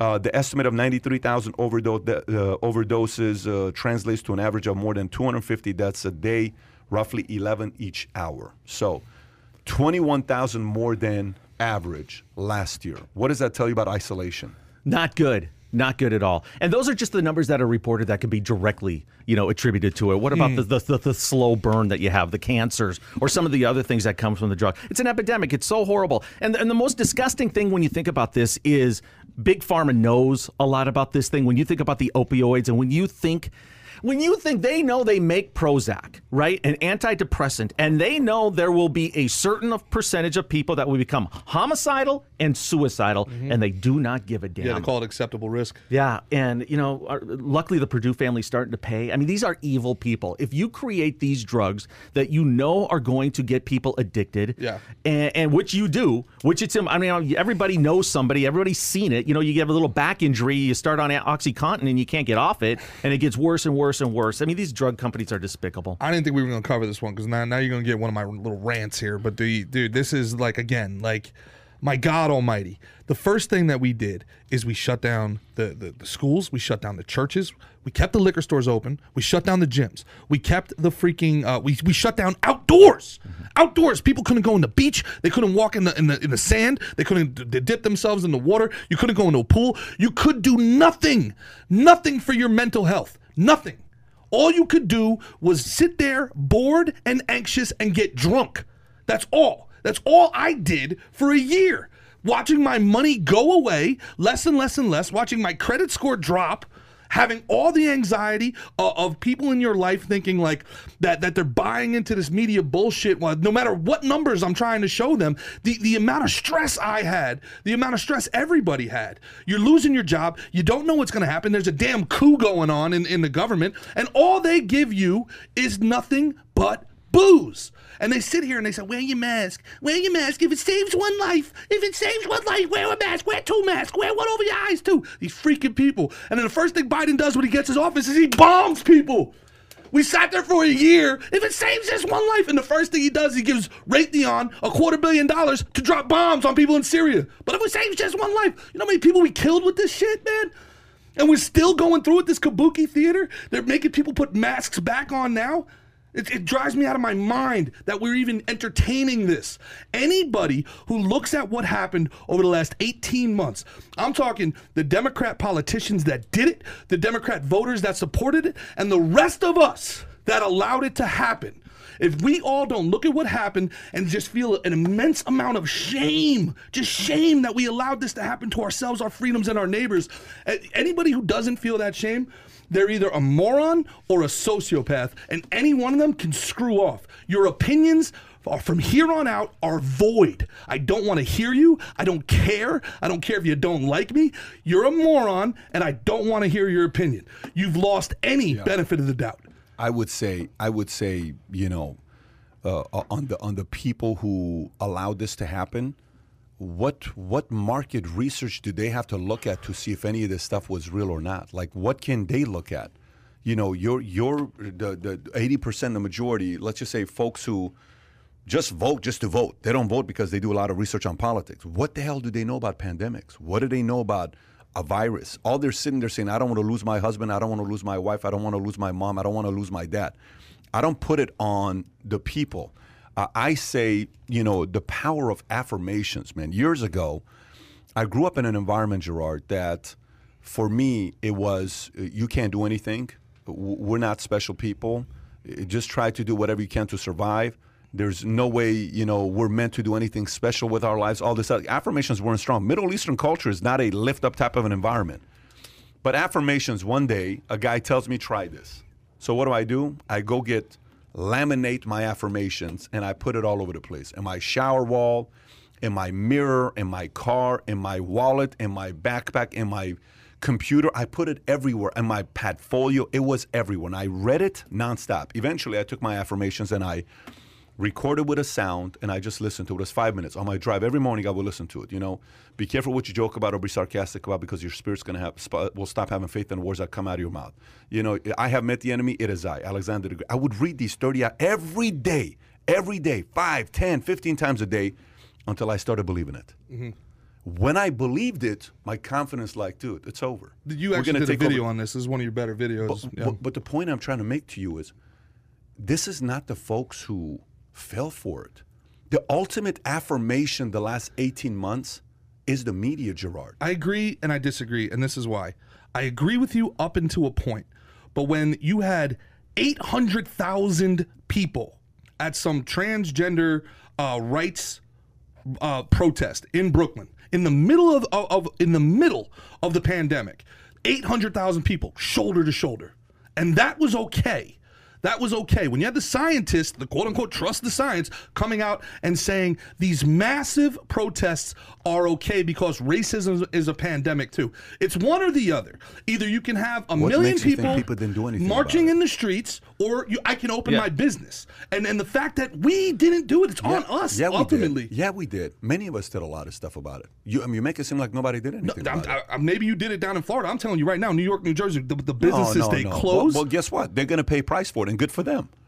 They're going to pay a price for it. You don't think New York's paying a price for it right now? Dude. Everybody I'm talking to right now, everybody I'm talking to right now in New York, in, in, Florida. Where are you from? New York. Where are you from? Jersey. Where are you from? D.C. Where are you from? New York. Where, everybody. Sure. Yeah. I mean, everybody. You don't think California is going to pay a price for it? You don't think Portland, Oregon is going to pay a price for it? You don't think Illinois is going to pay? Matt so what you're saying is instead of pushback, we just left. N- no, you can't do anything with pushback.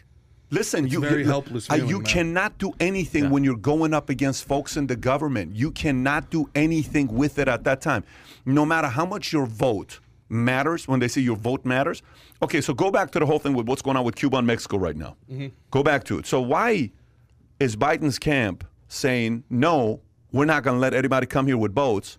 Oh, but Mexicans want to cross the border. Anybody want to uh, cross the border? Why, why is one okay and the other one's not okay? They, they think Mexicans vote Democrat and Cubans vote Republican. Uh, Democrats are, uh, uh, Cubans are escaping Unreal. A unbroken system and philosophy that didn't work. They're coming to America to see how great America is. Jen Psaki won't even won't even say the word communism. Won't even say it. Yeah, but what, what, what I think what I think is, you know, uh, elections have uh, consequences. You've heard this a million times when they have consequences. Uh, I think what just happened recently, two events. One is a New York Mets game that you brought it up. Kai, can you pull up this video, please? Yeah. One's a New York Mets game, and I want to show this to you. And then the other one is uh, uh, John Kerry refusing to wear a mask, even though he makes everybody in the world wear one. Here's what happens at a New York Mets. Uh, uh, started from Oh, the this is great. beginning and make it bigger, Kai. Mets and Yankees, by Yeah, the way. Go all the way to the back. Watch this. So Mets and Yankees, this one guy, the security's asking him to take off the MAGA hat, is what the security's asking him to do. And then watch what this other, not Caucasian, guy is telling him to do with the hat. Watch this. Well, the whole crowd, really. Watch.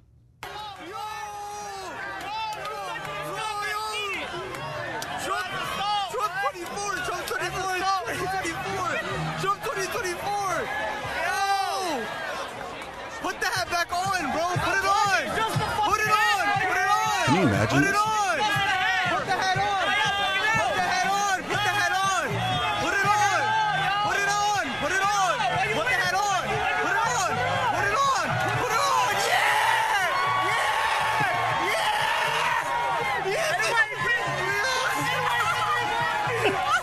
Those New Yorkers have so much charisma. You know, there's other videos too. If you scroll down, you'll see a wider shot of it where the whole section is going nuts. Yeah. The whole stadium is actually cheering for it. The, it's not MAGA doesn't mean Donald Trump anymore. It means anti this establishment is what it's turning into. It doesn't mean. I mean, those were clearly white supremacists, obviously. so I mean, it, it's That's a focus group right there. Go go to go to the other video with Megan there's Fox. such a disconnect between the world our media tells us Arsenio is Hall real and Megan Fox, and the world we're living Yeah, in. yeah. Well, okay. he- well, anyways, Megan Fox. Go ahead. you wanna know, okay, uh, uh, follow up to, to Gerard's rant. It's coming back. Sorry about the rant. No, no, no. It was good, but what do we do now? Because they are going to do it again. Watch, watch your media reports. Everything is now about the Delta variant. The numbers, it's coming.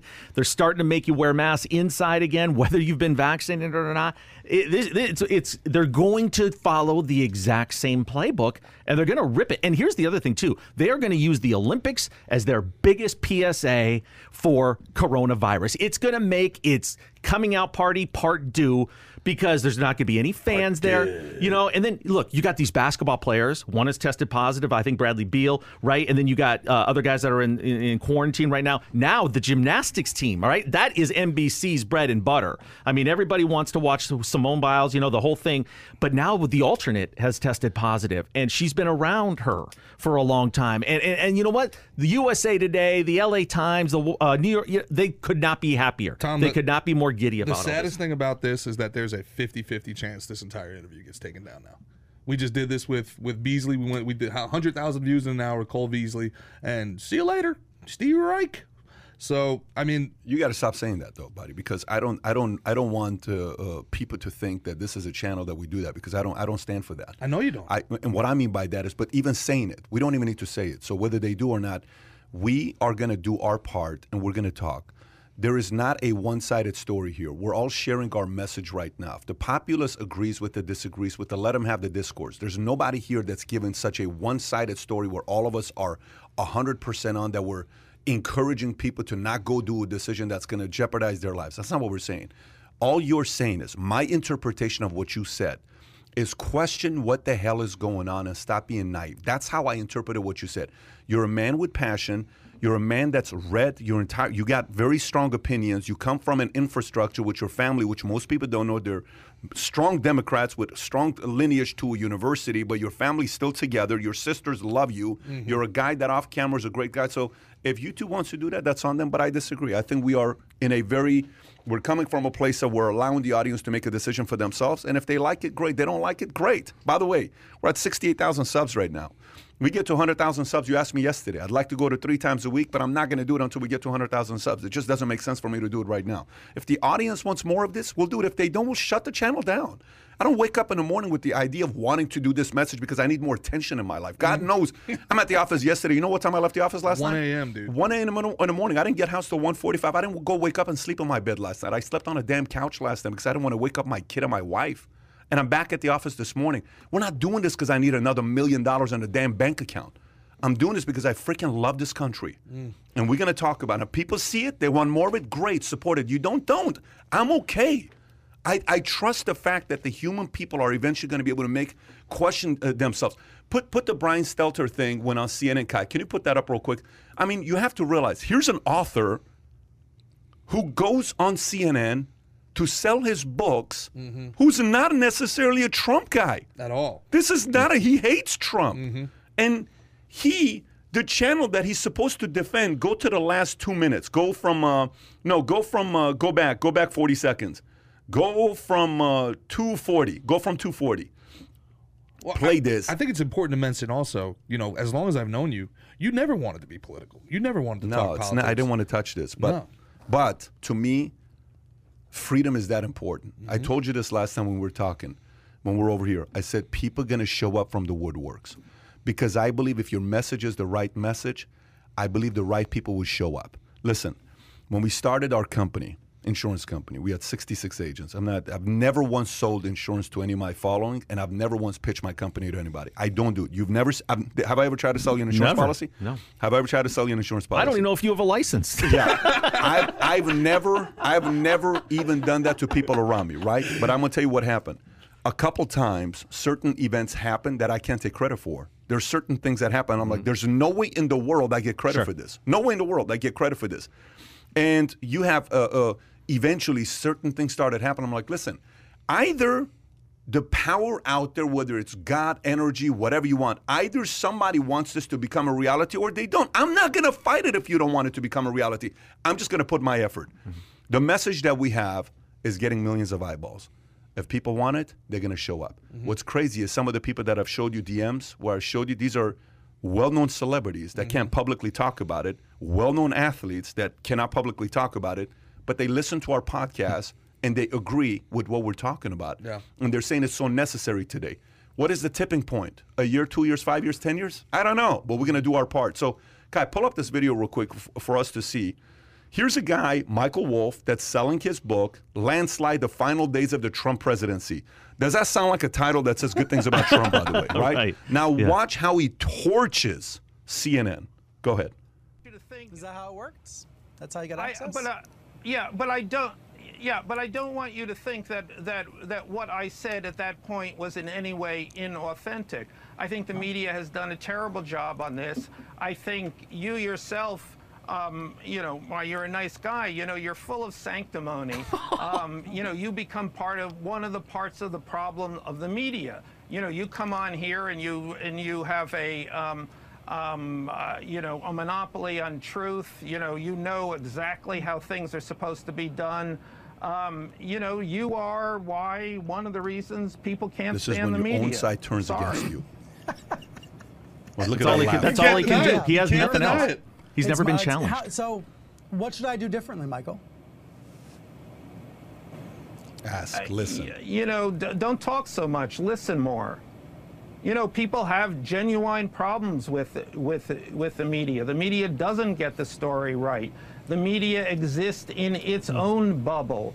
Um, That's true, You I agree, You, yeah. you, uh, um, you know, you gotta stop. I mean, that last segment that that that I just had to listen to of I all to of the people saying the same old stuff. Also, you're incredibly repetitive. It's week after week. I mean, you're the flip side of of of, of Donald Trump. Um, you know, fake news, and you say virtuous news. You know, I, there, there, No, we just a figure out what is here. real. I mean, Yeah, we, I'm listening. well, He's well, offended. figuring out yeah, figuring out what is real is not so is not so uh, is not so easy, and and you know most people don't want to talk, turn to Brian Stelter to tell us what's real. I'm sorry. Well, then why'd you bother coming on CNN a few Watch times this. this week? Watch his answer. Very honest. you know, I, I'm a I'm, I'm a book salesman. Capitalism for the Well, win. I mean, love talking to obviously, right? I'm grateful you came on. Watch this. I'll see you in four Uh, years. And I guess let's do it again in four years. Thanks so much. See ya. You know, that was an intellectual mismatch right there. He had, he, you could just see the wheels spinning. He's never, they, they're never challenged. They don't even know what to do when someone doesn't, it's not an echo chamber for them. So I freaked out. Bezos' is Adam and Eve rocket. We talked about Pam Anderson, Brandi Love. We I we, we looked at Megan Fox looking better than she's ever looked in her life, and that right there was the sexiest thing I've seen all day. Are you kidding me? You know what? And you know what that is? That here's what that is. There is nothing like your own kid coming to you telling you you're wrong. Nothing. It's very painful, and you know they're right. There's nothing like somebody from your own side coming to you and telling you you're wrong, and that's mm. exactly what they're experiencing Yeah. right now. And he's going to sell a heck of a lot more books because I think people from either side are going to want to like oh, hear more from this guy. I, you know, it, it's how much longer can they keep it up, man? The media, you know, Pat, we talked about it yesterday, man. Like, what kills me about this moment Yeah. is like we are quantifiably the most successful humans to ever live. true. There, we are the most literate. We are the most educated. We, we have the most access to nutrients. We are living longer. We are living better. The average person today, the middle class person today, lives a life in excess of 18th century uh, oligarchs. Like we have access to, like climate control. You're never in a room that's too hot. You're never in a room that's too cold. You never have a belly that, that that's empty. You know, you know, like, and yet all we hear every single day, and this is an American thing. I'm not talking about across the world. All we hear is how bad everything is. Yeah. And because things aren't perfect, this the Marxists are selling our kids specifically that things aren't perfect, so blow it up. You guys grew up in a world not even 30 years ago. I was a kid. There was actual apartheid. They want to tell us that things are worse than they've ever been. There was apartheid in the 80s, man. Ireland and and Ireland and Britain were blowing each other up in the mid '90s. Clinton is the one who who did the uh, the the Belfast Agreement. Like that, you would literally have terrorist attacks on the reg. And I'm not I'm not talking about you know like we talk about in in war ravaged you know Middle Eastern countries that have basically been a proxy for wars between United States and China, United States and, and Russia. We're talking about Britain. You know what I mean? Like we are living in in the Pax Americana, man. When historians look back at this time, they're going to be like man, these guys were really angsty and angry over what they were killing it. Like like everybody should have been partying but and that- happy. But that's exactly why when I told you affirmations have power, and what I mean to you with, you know, media, this just validated it. Mm-hmm. When you say the same thing a million times, if you, Hitler used to say, if you tell a lie enough times, you eventually end up believing it. The big lie, That is yeah. their philosophy. Say it over and over. There is so much Mm-hmm. positive and negative power in affirmations. But what we have to do, that man showed incredible courage Yes. and incredible leadership. Yes. And it's on us in the public, in the zeitgeist, to support that oh, guy. he will be supported. and- and he, will be supported. He's a reflection of what's going on right now because I just believe people are onto it, and and people are most people are blessed with some common sense. And then the other thing that this country is just lacking, and which is just pathetic, is toughness. I mean, everybody the the the level of offense over everything is making us an incredibly weak country. If things aren't perfect, it's horrible. That's why I don't even like talking negatively about um, social media or big tech because my my life is way better with Google in it. You know, can you? I mean, remember back when we drove and we didn't have GPS? Mm-hmm. I don't even know how we did it. How did we find Seriously. addresses? That's- that's a with, very good with, question. With a map, MapQuest. you know, and MapQuest. Apple Print makes our life so Take much that map easier. out. You fight your Yeah. wife. Why did you say left? It's the next one. Make a right. I on and the, we were younger and not as smart as we are now, and we still You're holding it managed to upside find down. addresses in big cities. I do not know how we did it. And you know what? I, I put a little thumb. I'll, I'll put something over my camera on my computer. If someone's listening or, or watching, I will take the convenience. And I just think, Yeah. as a country, we have to have a little bit more gratitude and be a little bit more grateful for the times that we're Forget living in. maps. If we had to go back to, au- to to manual transmission, I would go nowhere. Oh, That's what I, learned how to manual drive. Transmission. go. You don't miss it? I miss it. Really? Oh my gosh, there was something about manual transmission. No, you, you well, don't. you, You, you know, total control number one. You know, you just, and if you like speed, you have the ability to get going a lot more. I learned how to Right drive foot on one and of those left foot. with It's the a lot. Dude, yeah. It's a lot but to do. such a magic. It's like music. Manual transmissions like music. It's like all the melodies have to hit at the right time for it to go. And you know, it's Yeah. But you you know, somebody know how to drive manual when it's uphill. And it's red light. Oh my God. you would wait. You're like, Think let me about see it. if And you you're stopping. Mm. I mean, No, no, that's no, no, no. scary. But that's scary. You got one foot on the brake. You got to time it perfectly. How many employees between PHP and V and uh, Valuetainment do you have? I- Fifteen thousand. How many do you think can drive manual transmission right now? That's a good question. I would probably say uh, ten to fifteen percent. Do you think that many? Yeah, because I think it's the age, 35. If you're 35, you know how to drive manual. If, if you're if you're 20, you don't. But if you're 35, you know how to drive. Do you know how to drive manual or Oh no? man, I theoretically, it's But- been, but it's could you do it 15 today? Years. Could you do it today? Oh boy, I'd burn that clutch out. I don't you? know. Oh, uh, easily, I could. can yeah. you drive manual? David, can you I drive could. manual? I was taught on manual. My dad said you'll learn manual and then you can drive any car. Can you drive manual or no?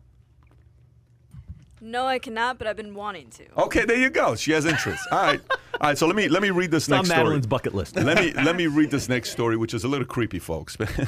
Brace for impact. This is not fake news. This is a real story. Democrats want to monitor your text and use aggressive fact checkers to dispel vaccine misinformation reports claims. This is the Daily Mail story. The Biden administration is planning to ramp up efforts to combat vaccine uh, misinformation in areas where vaccination rates are lagging and COVID cases are rising, according to reports. The DNC is considering working with SMS companies to vet texts. Uh, text and send messages directly to Americans to stop the spread of inaccurate information. The party organization is also reportedly considering employing aggressive fact checkers to monitor communication in a planning of drawn furious pushback from conservatives.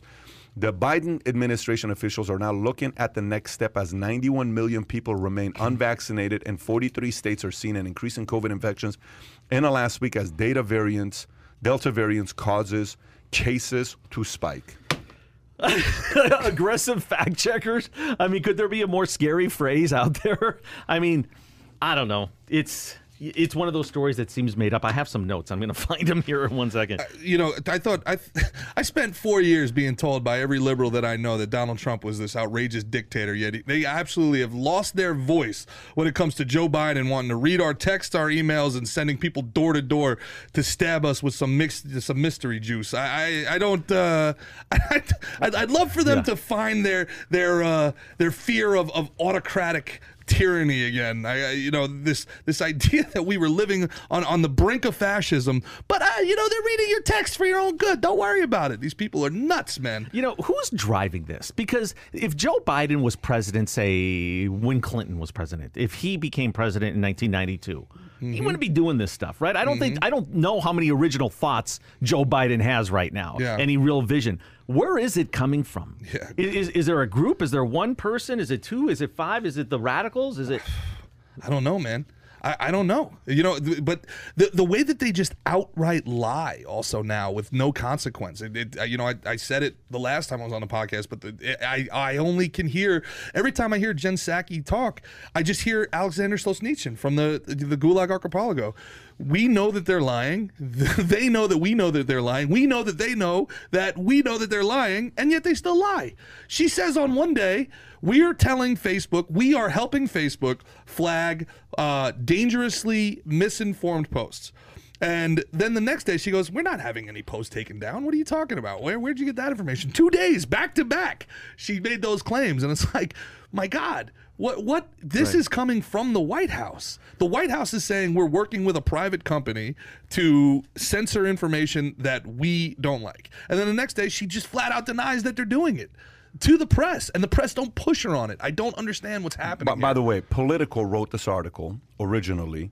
USA Today responded saying the fact that this is not a true story, but they're not saying that it's not a true story. They're saying it's uh, uh, uh, uh, fact check Biden doesn't want to monitor private text for vaccine uh, misinformation. This is a USA Today story. Biden wants phone companies to monitor the people text for vaccination. The claim and they're answering it that it's not. Now I'm going to put the story below. Kai, if you can pull the story up, our rating based on recent claim Biden phone phone comes to monitor people say vaccine. So uh, USA Today, type in USA Today SMS text, go to it, and I'll read the story at the end.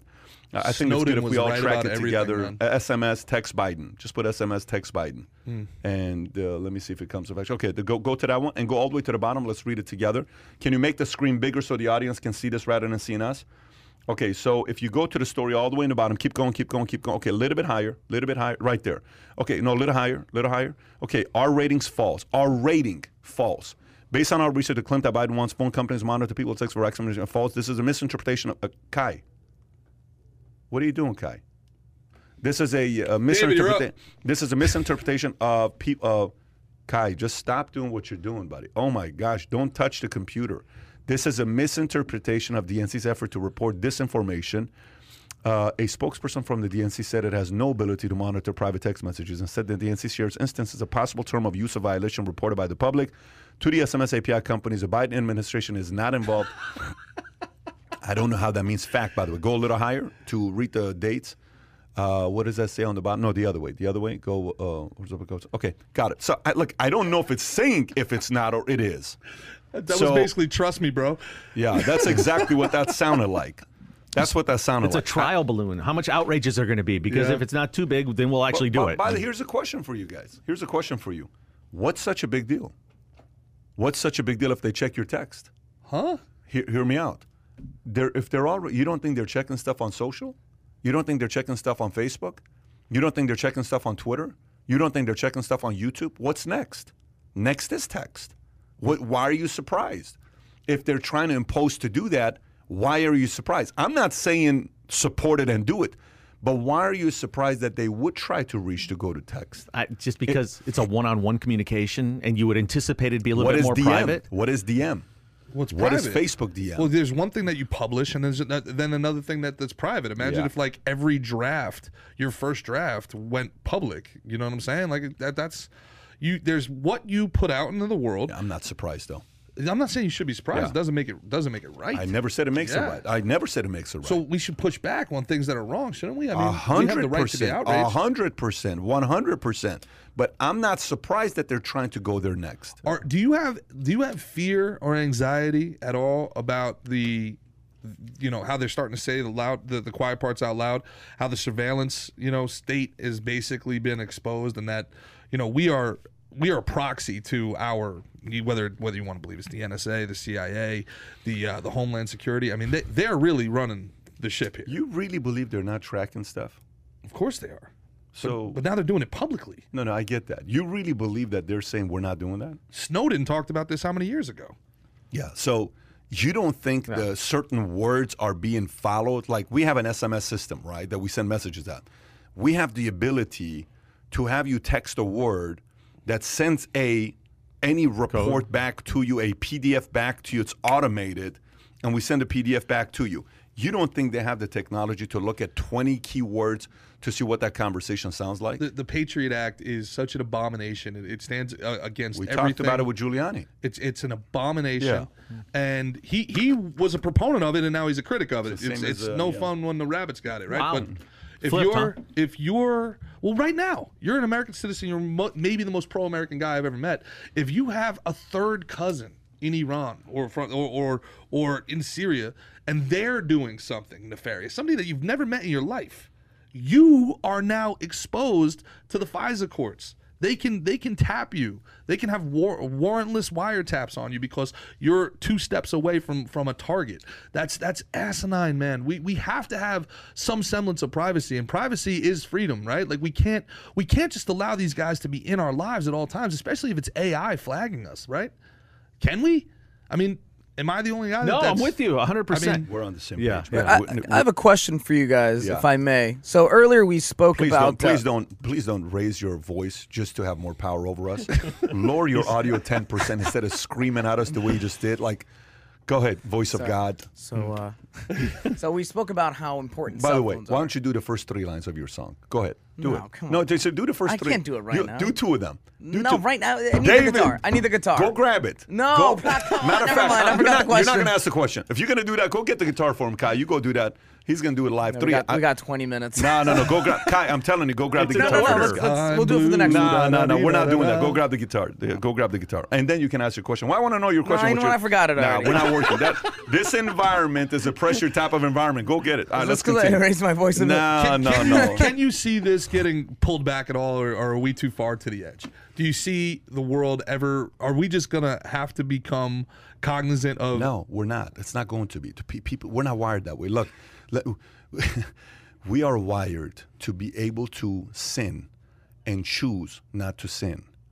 We are not wired to be robots. None of us. We are wired to make mistakes.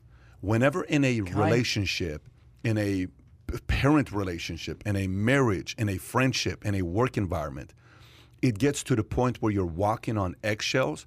It creates such an environment of anxiety and panic that people start doing crazy stuff. Mm. You cannot do that long term. It is not a sustainable model. History has proven when you do this for too long, people eventually snap, and it's not a pretty snap when they do. So it's not going to be a pretty thing for them long term. You cannot you cannot mess with this part. I have to have the freedom to sin. My kids, if I tell them don't do it, here's how my daughter is. Okay, I'll say I'm not even kidding with you. Here's her wiring. I'll say, Senna, don't touch the what do you call it? The uh, the Remote control. the- no, no, the the whatever. Sl- it's not slinky, the slimy stuff. Whatever sli- Oh, okay. I'm like Senna, put the slime ball down. She goes like this. she just has to do it.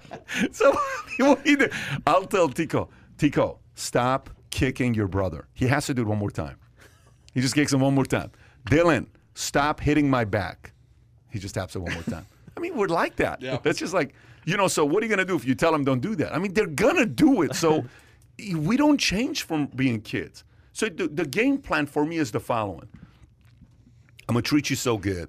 I'm going to be respectful to you. I'm going to bring value to you that you want me in your life. I'm going to treat you so well that you want, you want to stay my client for a long time. I'm going to take care of you that you want to stay with me as an audience. I'm going to be. That's the only way. When you do it this way, history doesn't favor people like mm-hmm. this. Mm-hmm. Yep, plenty of examples. by the way, this does not mean America cannot lose everything it has. I didn't say that. I never said that. This do- let, let me let me straighten that part out. This doesn't mean America cannot lose all its freedom it has.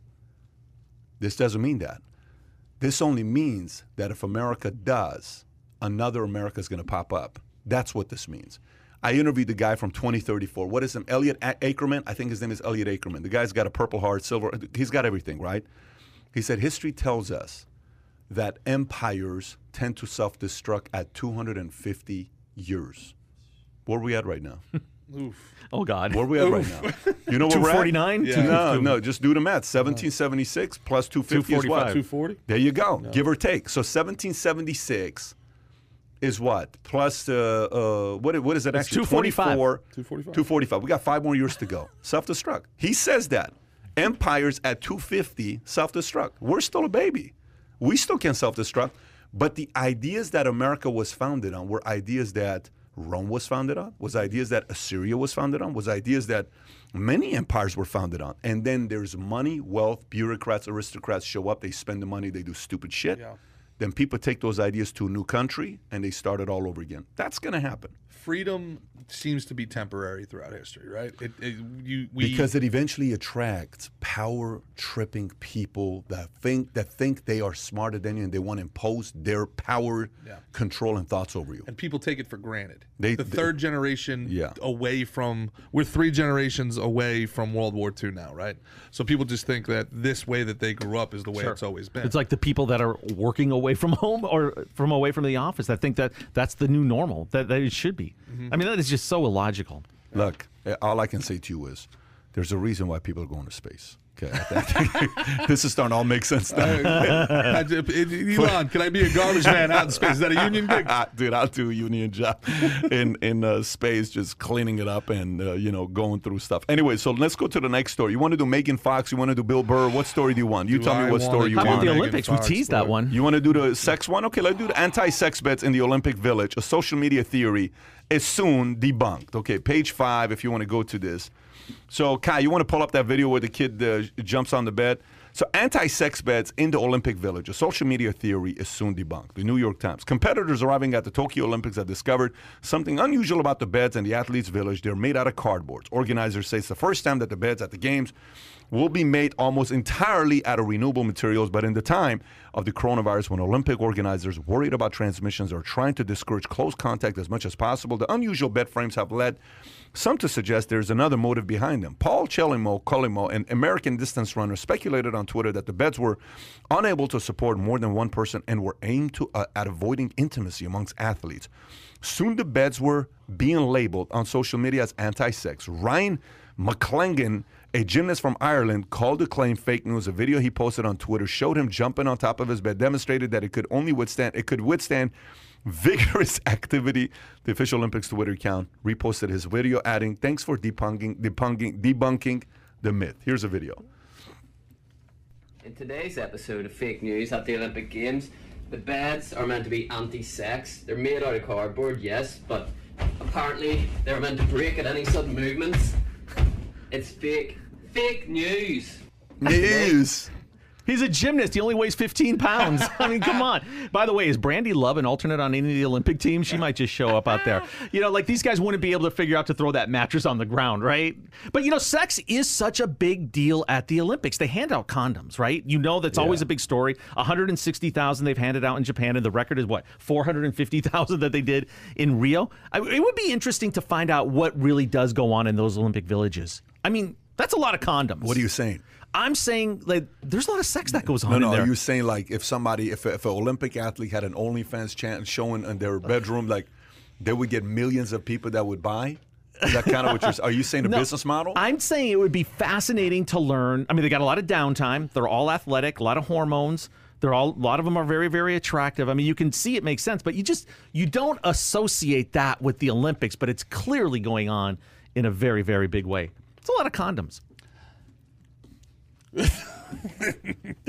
I'd, I'd look at that and I would say challenge accepted, boy. Like, let's let's let's bust some boxes, baby. You know, imagine the sumo wrestlers that got to sleep on some cardboard out there, bro. I look at that and I'm like, man, forget sex. That doesn't have the structural integrity for my lumbar, man. Like, first of all, who's still having sex on beds? This is 2020. Grow up, people. Like, you know, you got to find some some exciting things to do here, bro. so you're saying it's fake news? you is gonna what you you're gonna find them on the counter? It wasn't me. You saw me on the sofa. I, I it think it me. totally makes sense She that me in the shower. there would be a way for them to try to take any sort of fun and enjoyment out of life. And I can see the initial reaction as Yeah. that's what they were doing, but but it's it, it, there's gravity. They'll be all right. They'll be fine. Gravity. Yeah, you're gonna stop. Yeah. So you're not buying you're, it? You're gonna stop. Nah, I don't think it's an young anti-sex bet. athletic 25 year olds. Because it certainly wouldn't stop anybody because you just take it right off the bed. You throw the mattress on the ground. Uh huh. Is that what you would do too? Yes, I'm an Olympic. Uh, I have a Yeah. trained mind like yeah, an man. Olympian. You know, look. I mean, where there's a will, there's a way, right? I mean, this, you know, we could we could problem solve this thing together. This is. Uh, I, I got to tell you, man. the, the the dumb stuff that comes out of the Olympics every like there's just do you figure they do this like every two years right there's a winter Olympics there's a summer Olympics and they just can't figure it out like everywhere they go they they leave a wake of destruction in all of these cities like they basically destroyed Brazil right like they just destroyed They- the place Well, and even Beijing, they build all these, you know, venues, and then they're never used again. Like, how many times do you need a velodrome? Yeah, Right. yeah. Hey, by the way, do, what's your level of interest in watching the Olympics? They start this week. They, the opening ceremonies are Friday. Listen, the other day I showed uh, gymnastics to Dylan, and Dylan didn't let me change the channel. Huh. hey Okay. And it was women's gymnastics. I was so impressed by my son. It was one of those moments where I'm like, I'm proud of you, buddy. Well, and then he then kept saying, "Leave it that, leave it that. Let I want to see it." boy And watch. let that's, the boy watch that's their marquee event, so that that's good news for NBC. Has seven thousand hours of programming. oh boy It's a lot, man. Seven thousand. Seven thousand. What do they pay uh, for something like that? What's the number? You know, their, their profit in the last Olympics was 250 million. I thought their profit would be a little bit higher. The the rights fees are probably about three billion per Olympics, I would imagine. do the athletes get paid it's amateur isn't it No, no, no. They're they're paid now for they? sure. No, they could be professional. not a big number though. Yeah. it's not a big number.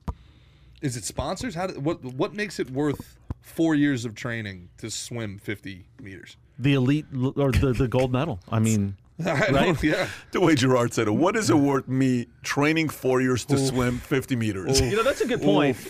You know, What is it worth? Are Yeah. you kidding me? Yeah, that's a lot. Cardboard beds. Are you serious? You For the rest of your life. lifetime supply of cardboard bed you frames gonna be able to tell the story. there'll be no money And this year, and this You'll year have they eternal get, consciousness and this Okay. year they get to put on their own medals as well. oh nice So they're not waiting for anyone to. Put Hey, look, on. is that right? you Yeah. know i'm not a look i, I feel you know then this kind of goes against my my entirety of uh personal choice and, and freedom on this Here but we go.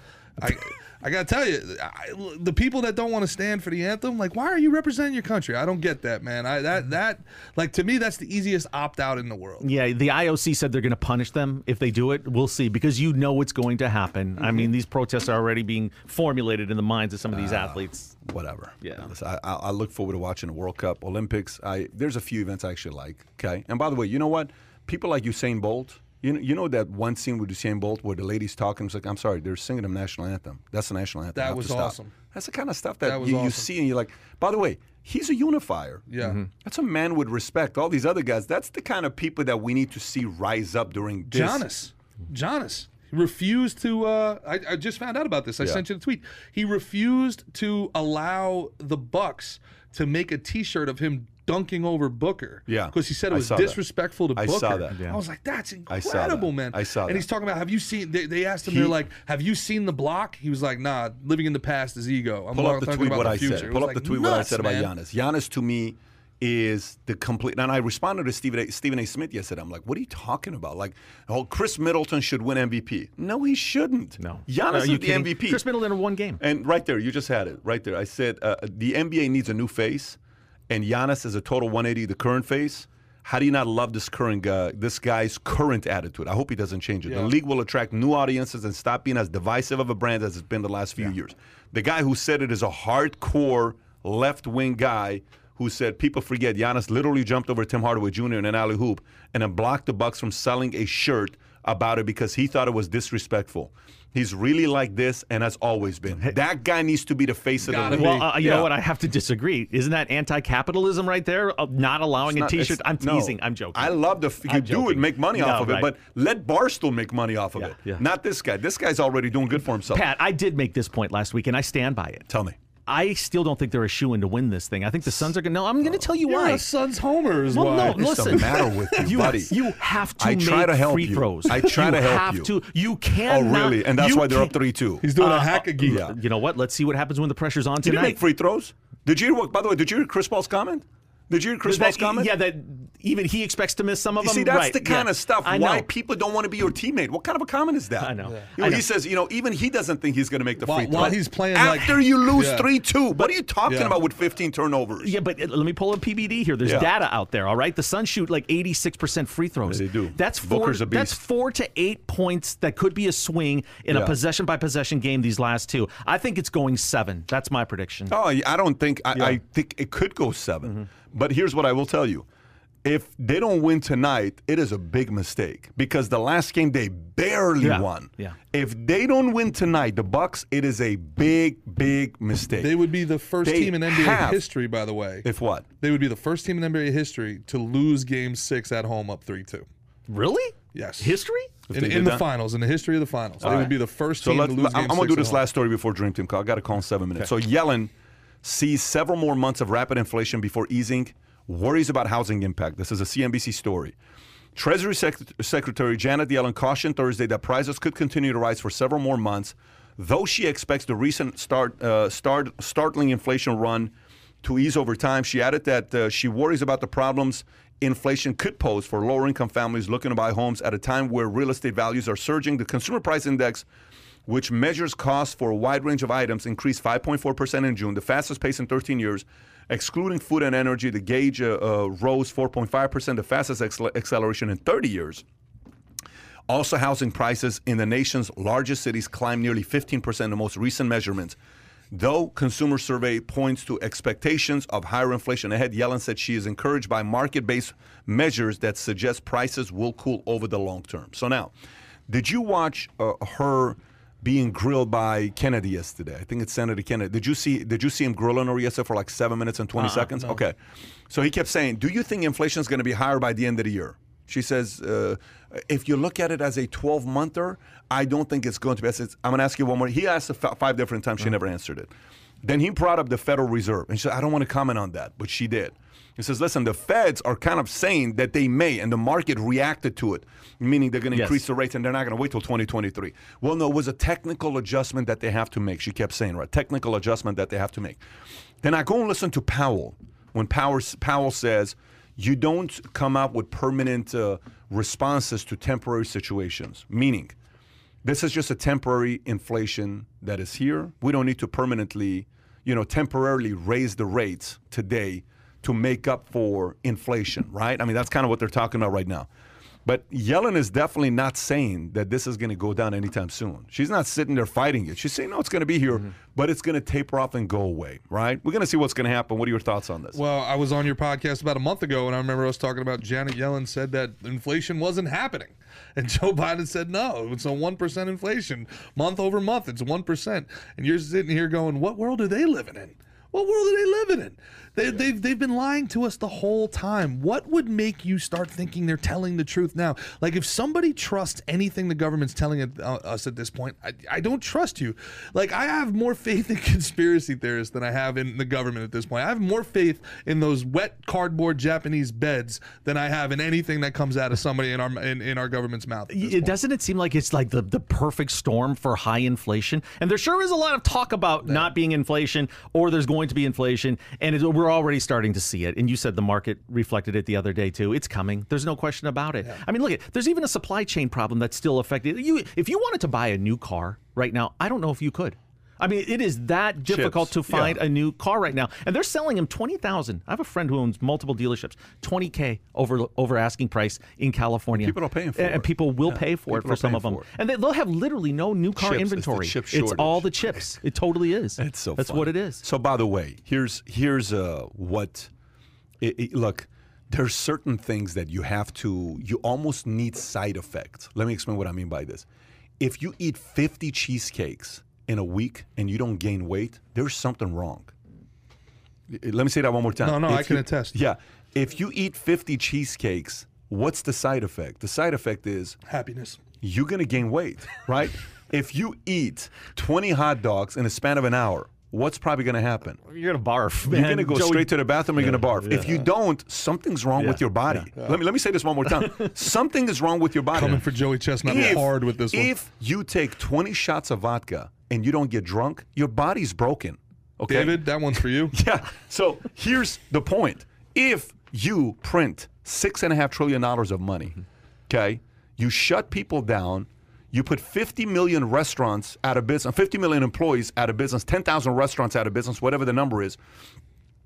If you do that mm-hmm. and you give people free money to stay home while you're giving them stimulus, it's, if it doesn't break, it's broken already. There's something wrong with the body. Meaning, when you print money, inflation goes up. When you keep rates low, you can manipulate the market, but eventually you have to increase the rates. The rates are going to go up, or else something is broken. The math, if three times three is no longer nine, there is something wrong with the calculator. The calculator is the government system that we have today. Something has to go. Sure. It's going to happen. It's gonna happen. When it happens, I don't know. But right now, they're trying to spin it on all this other stuff, thinking, oh, it's not going to happen. It's not going to happen. It's about to come. So it's a bold faced lie when they say that it's not going to happen, right? Because there's no way, logically, it couldn't. Yeah, but just like every other lie they tell us, Tom, it's for our own good. They don't they don't want to run on the market is what they don't want. So it's for your own good. By the way, that we're David's trying lying to to you. hide. David, come on, grab the guitar. Three lines. David, three lines. Is that song public or no? Uh, no, no, It's no. not public. No, you can you can check out my Spotify. But but Detective is Gole. that song that you did last night public? No, it's not. Okay, for fair, the fact that you've never played that publicly, next week you have to play something for us. because Sure. I got Okay, something- Do a next John week I'll do Mayer it for you. All right. I, but by the way, it was a great song. It's on Instagram if you want to see it. Hey, if you enjoyed today's podcast, slam that, uh, smash that uh, subscribe uh, button. We are 32,000 subs away uh, from uh, reaching 100,000. And on top of that, Tom started a show. Tom, take a 30 seconds to tell us about your podcast. Okay, so you graciously opened up the channel Van- Valuetainment Sports. Yes. So sports fans out there, this is not X's and O's and, and details of games. This is fun stuff. This is pop culture sports. This is business sports. We're going to do an episode today. Gerard's going to be on it. So check out our first one. It's at Valuetainment Sports. Is that where they get it, Kai? Do they just go Put the link below in the comment section, Okay, Kai, hey- and in the description. Yeah, you guys are going to enjoy the show because it's fun. I'm always going to have great guests. We're going to keep this thing moving. It's going to be relevant. It's going to be timely. It's going to, you know what? I've, I'm very opinionated when it comes to sports, but it's informed opinion. So you're going to get a lot of that in that hour. Let's see how Gerard and I do today. I'm looking forward to it. Couple more rants from the big guy over here. So check us out. and uh, the thing's going to grow and grow and grow, but you're going to enjoy it. So Value Valuetainment Sport. It's called Sports Now. S P O R T Z. Now, with Yeah. Tom Zenner, the host. Go subscribe, gang. We will do this again Thursday. We're on Thursday, same time, 9 a.m. Take care, everybody. Bye bye.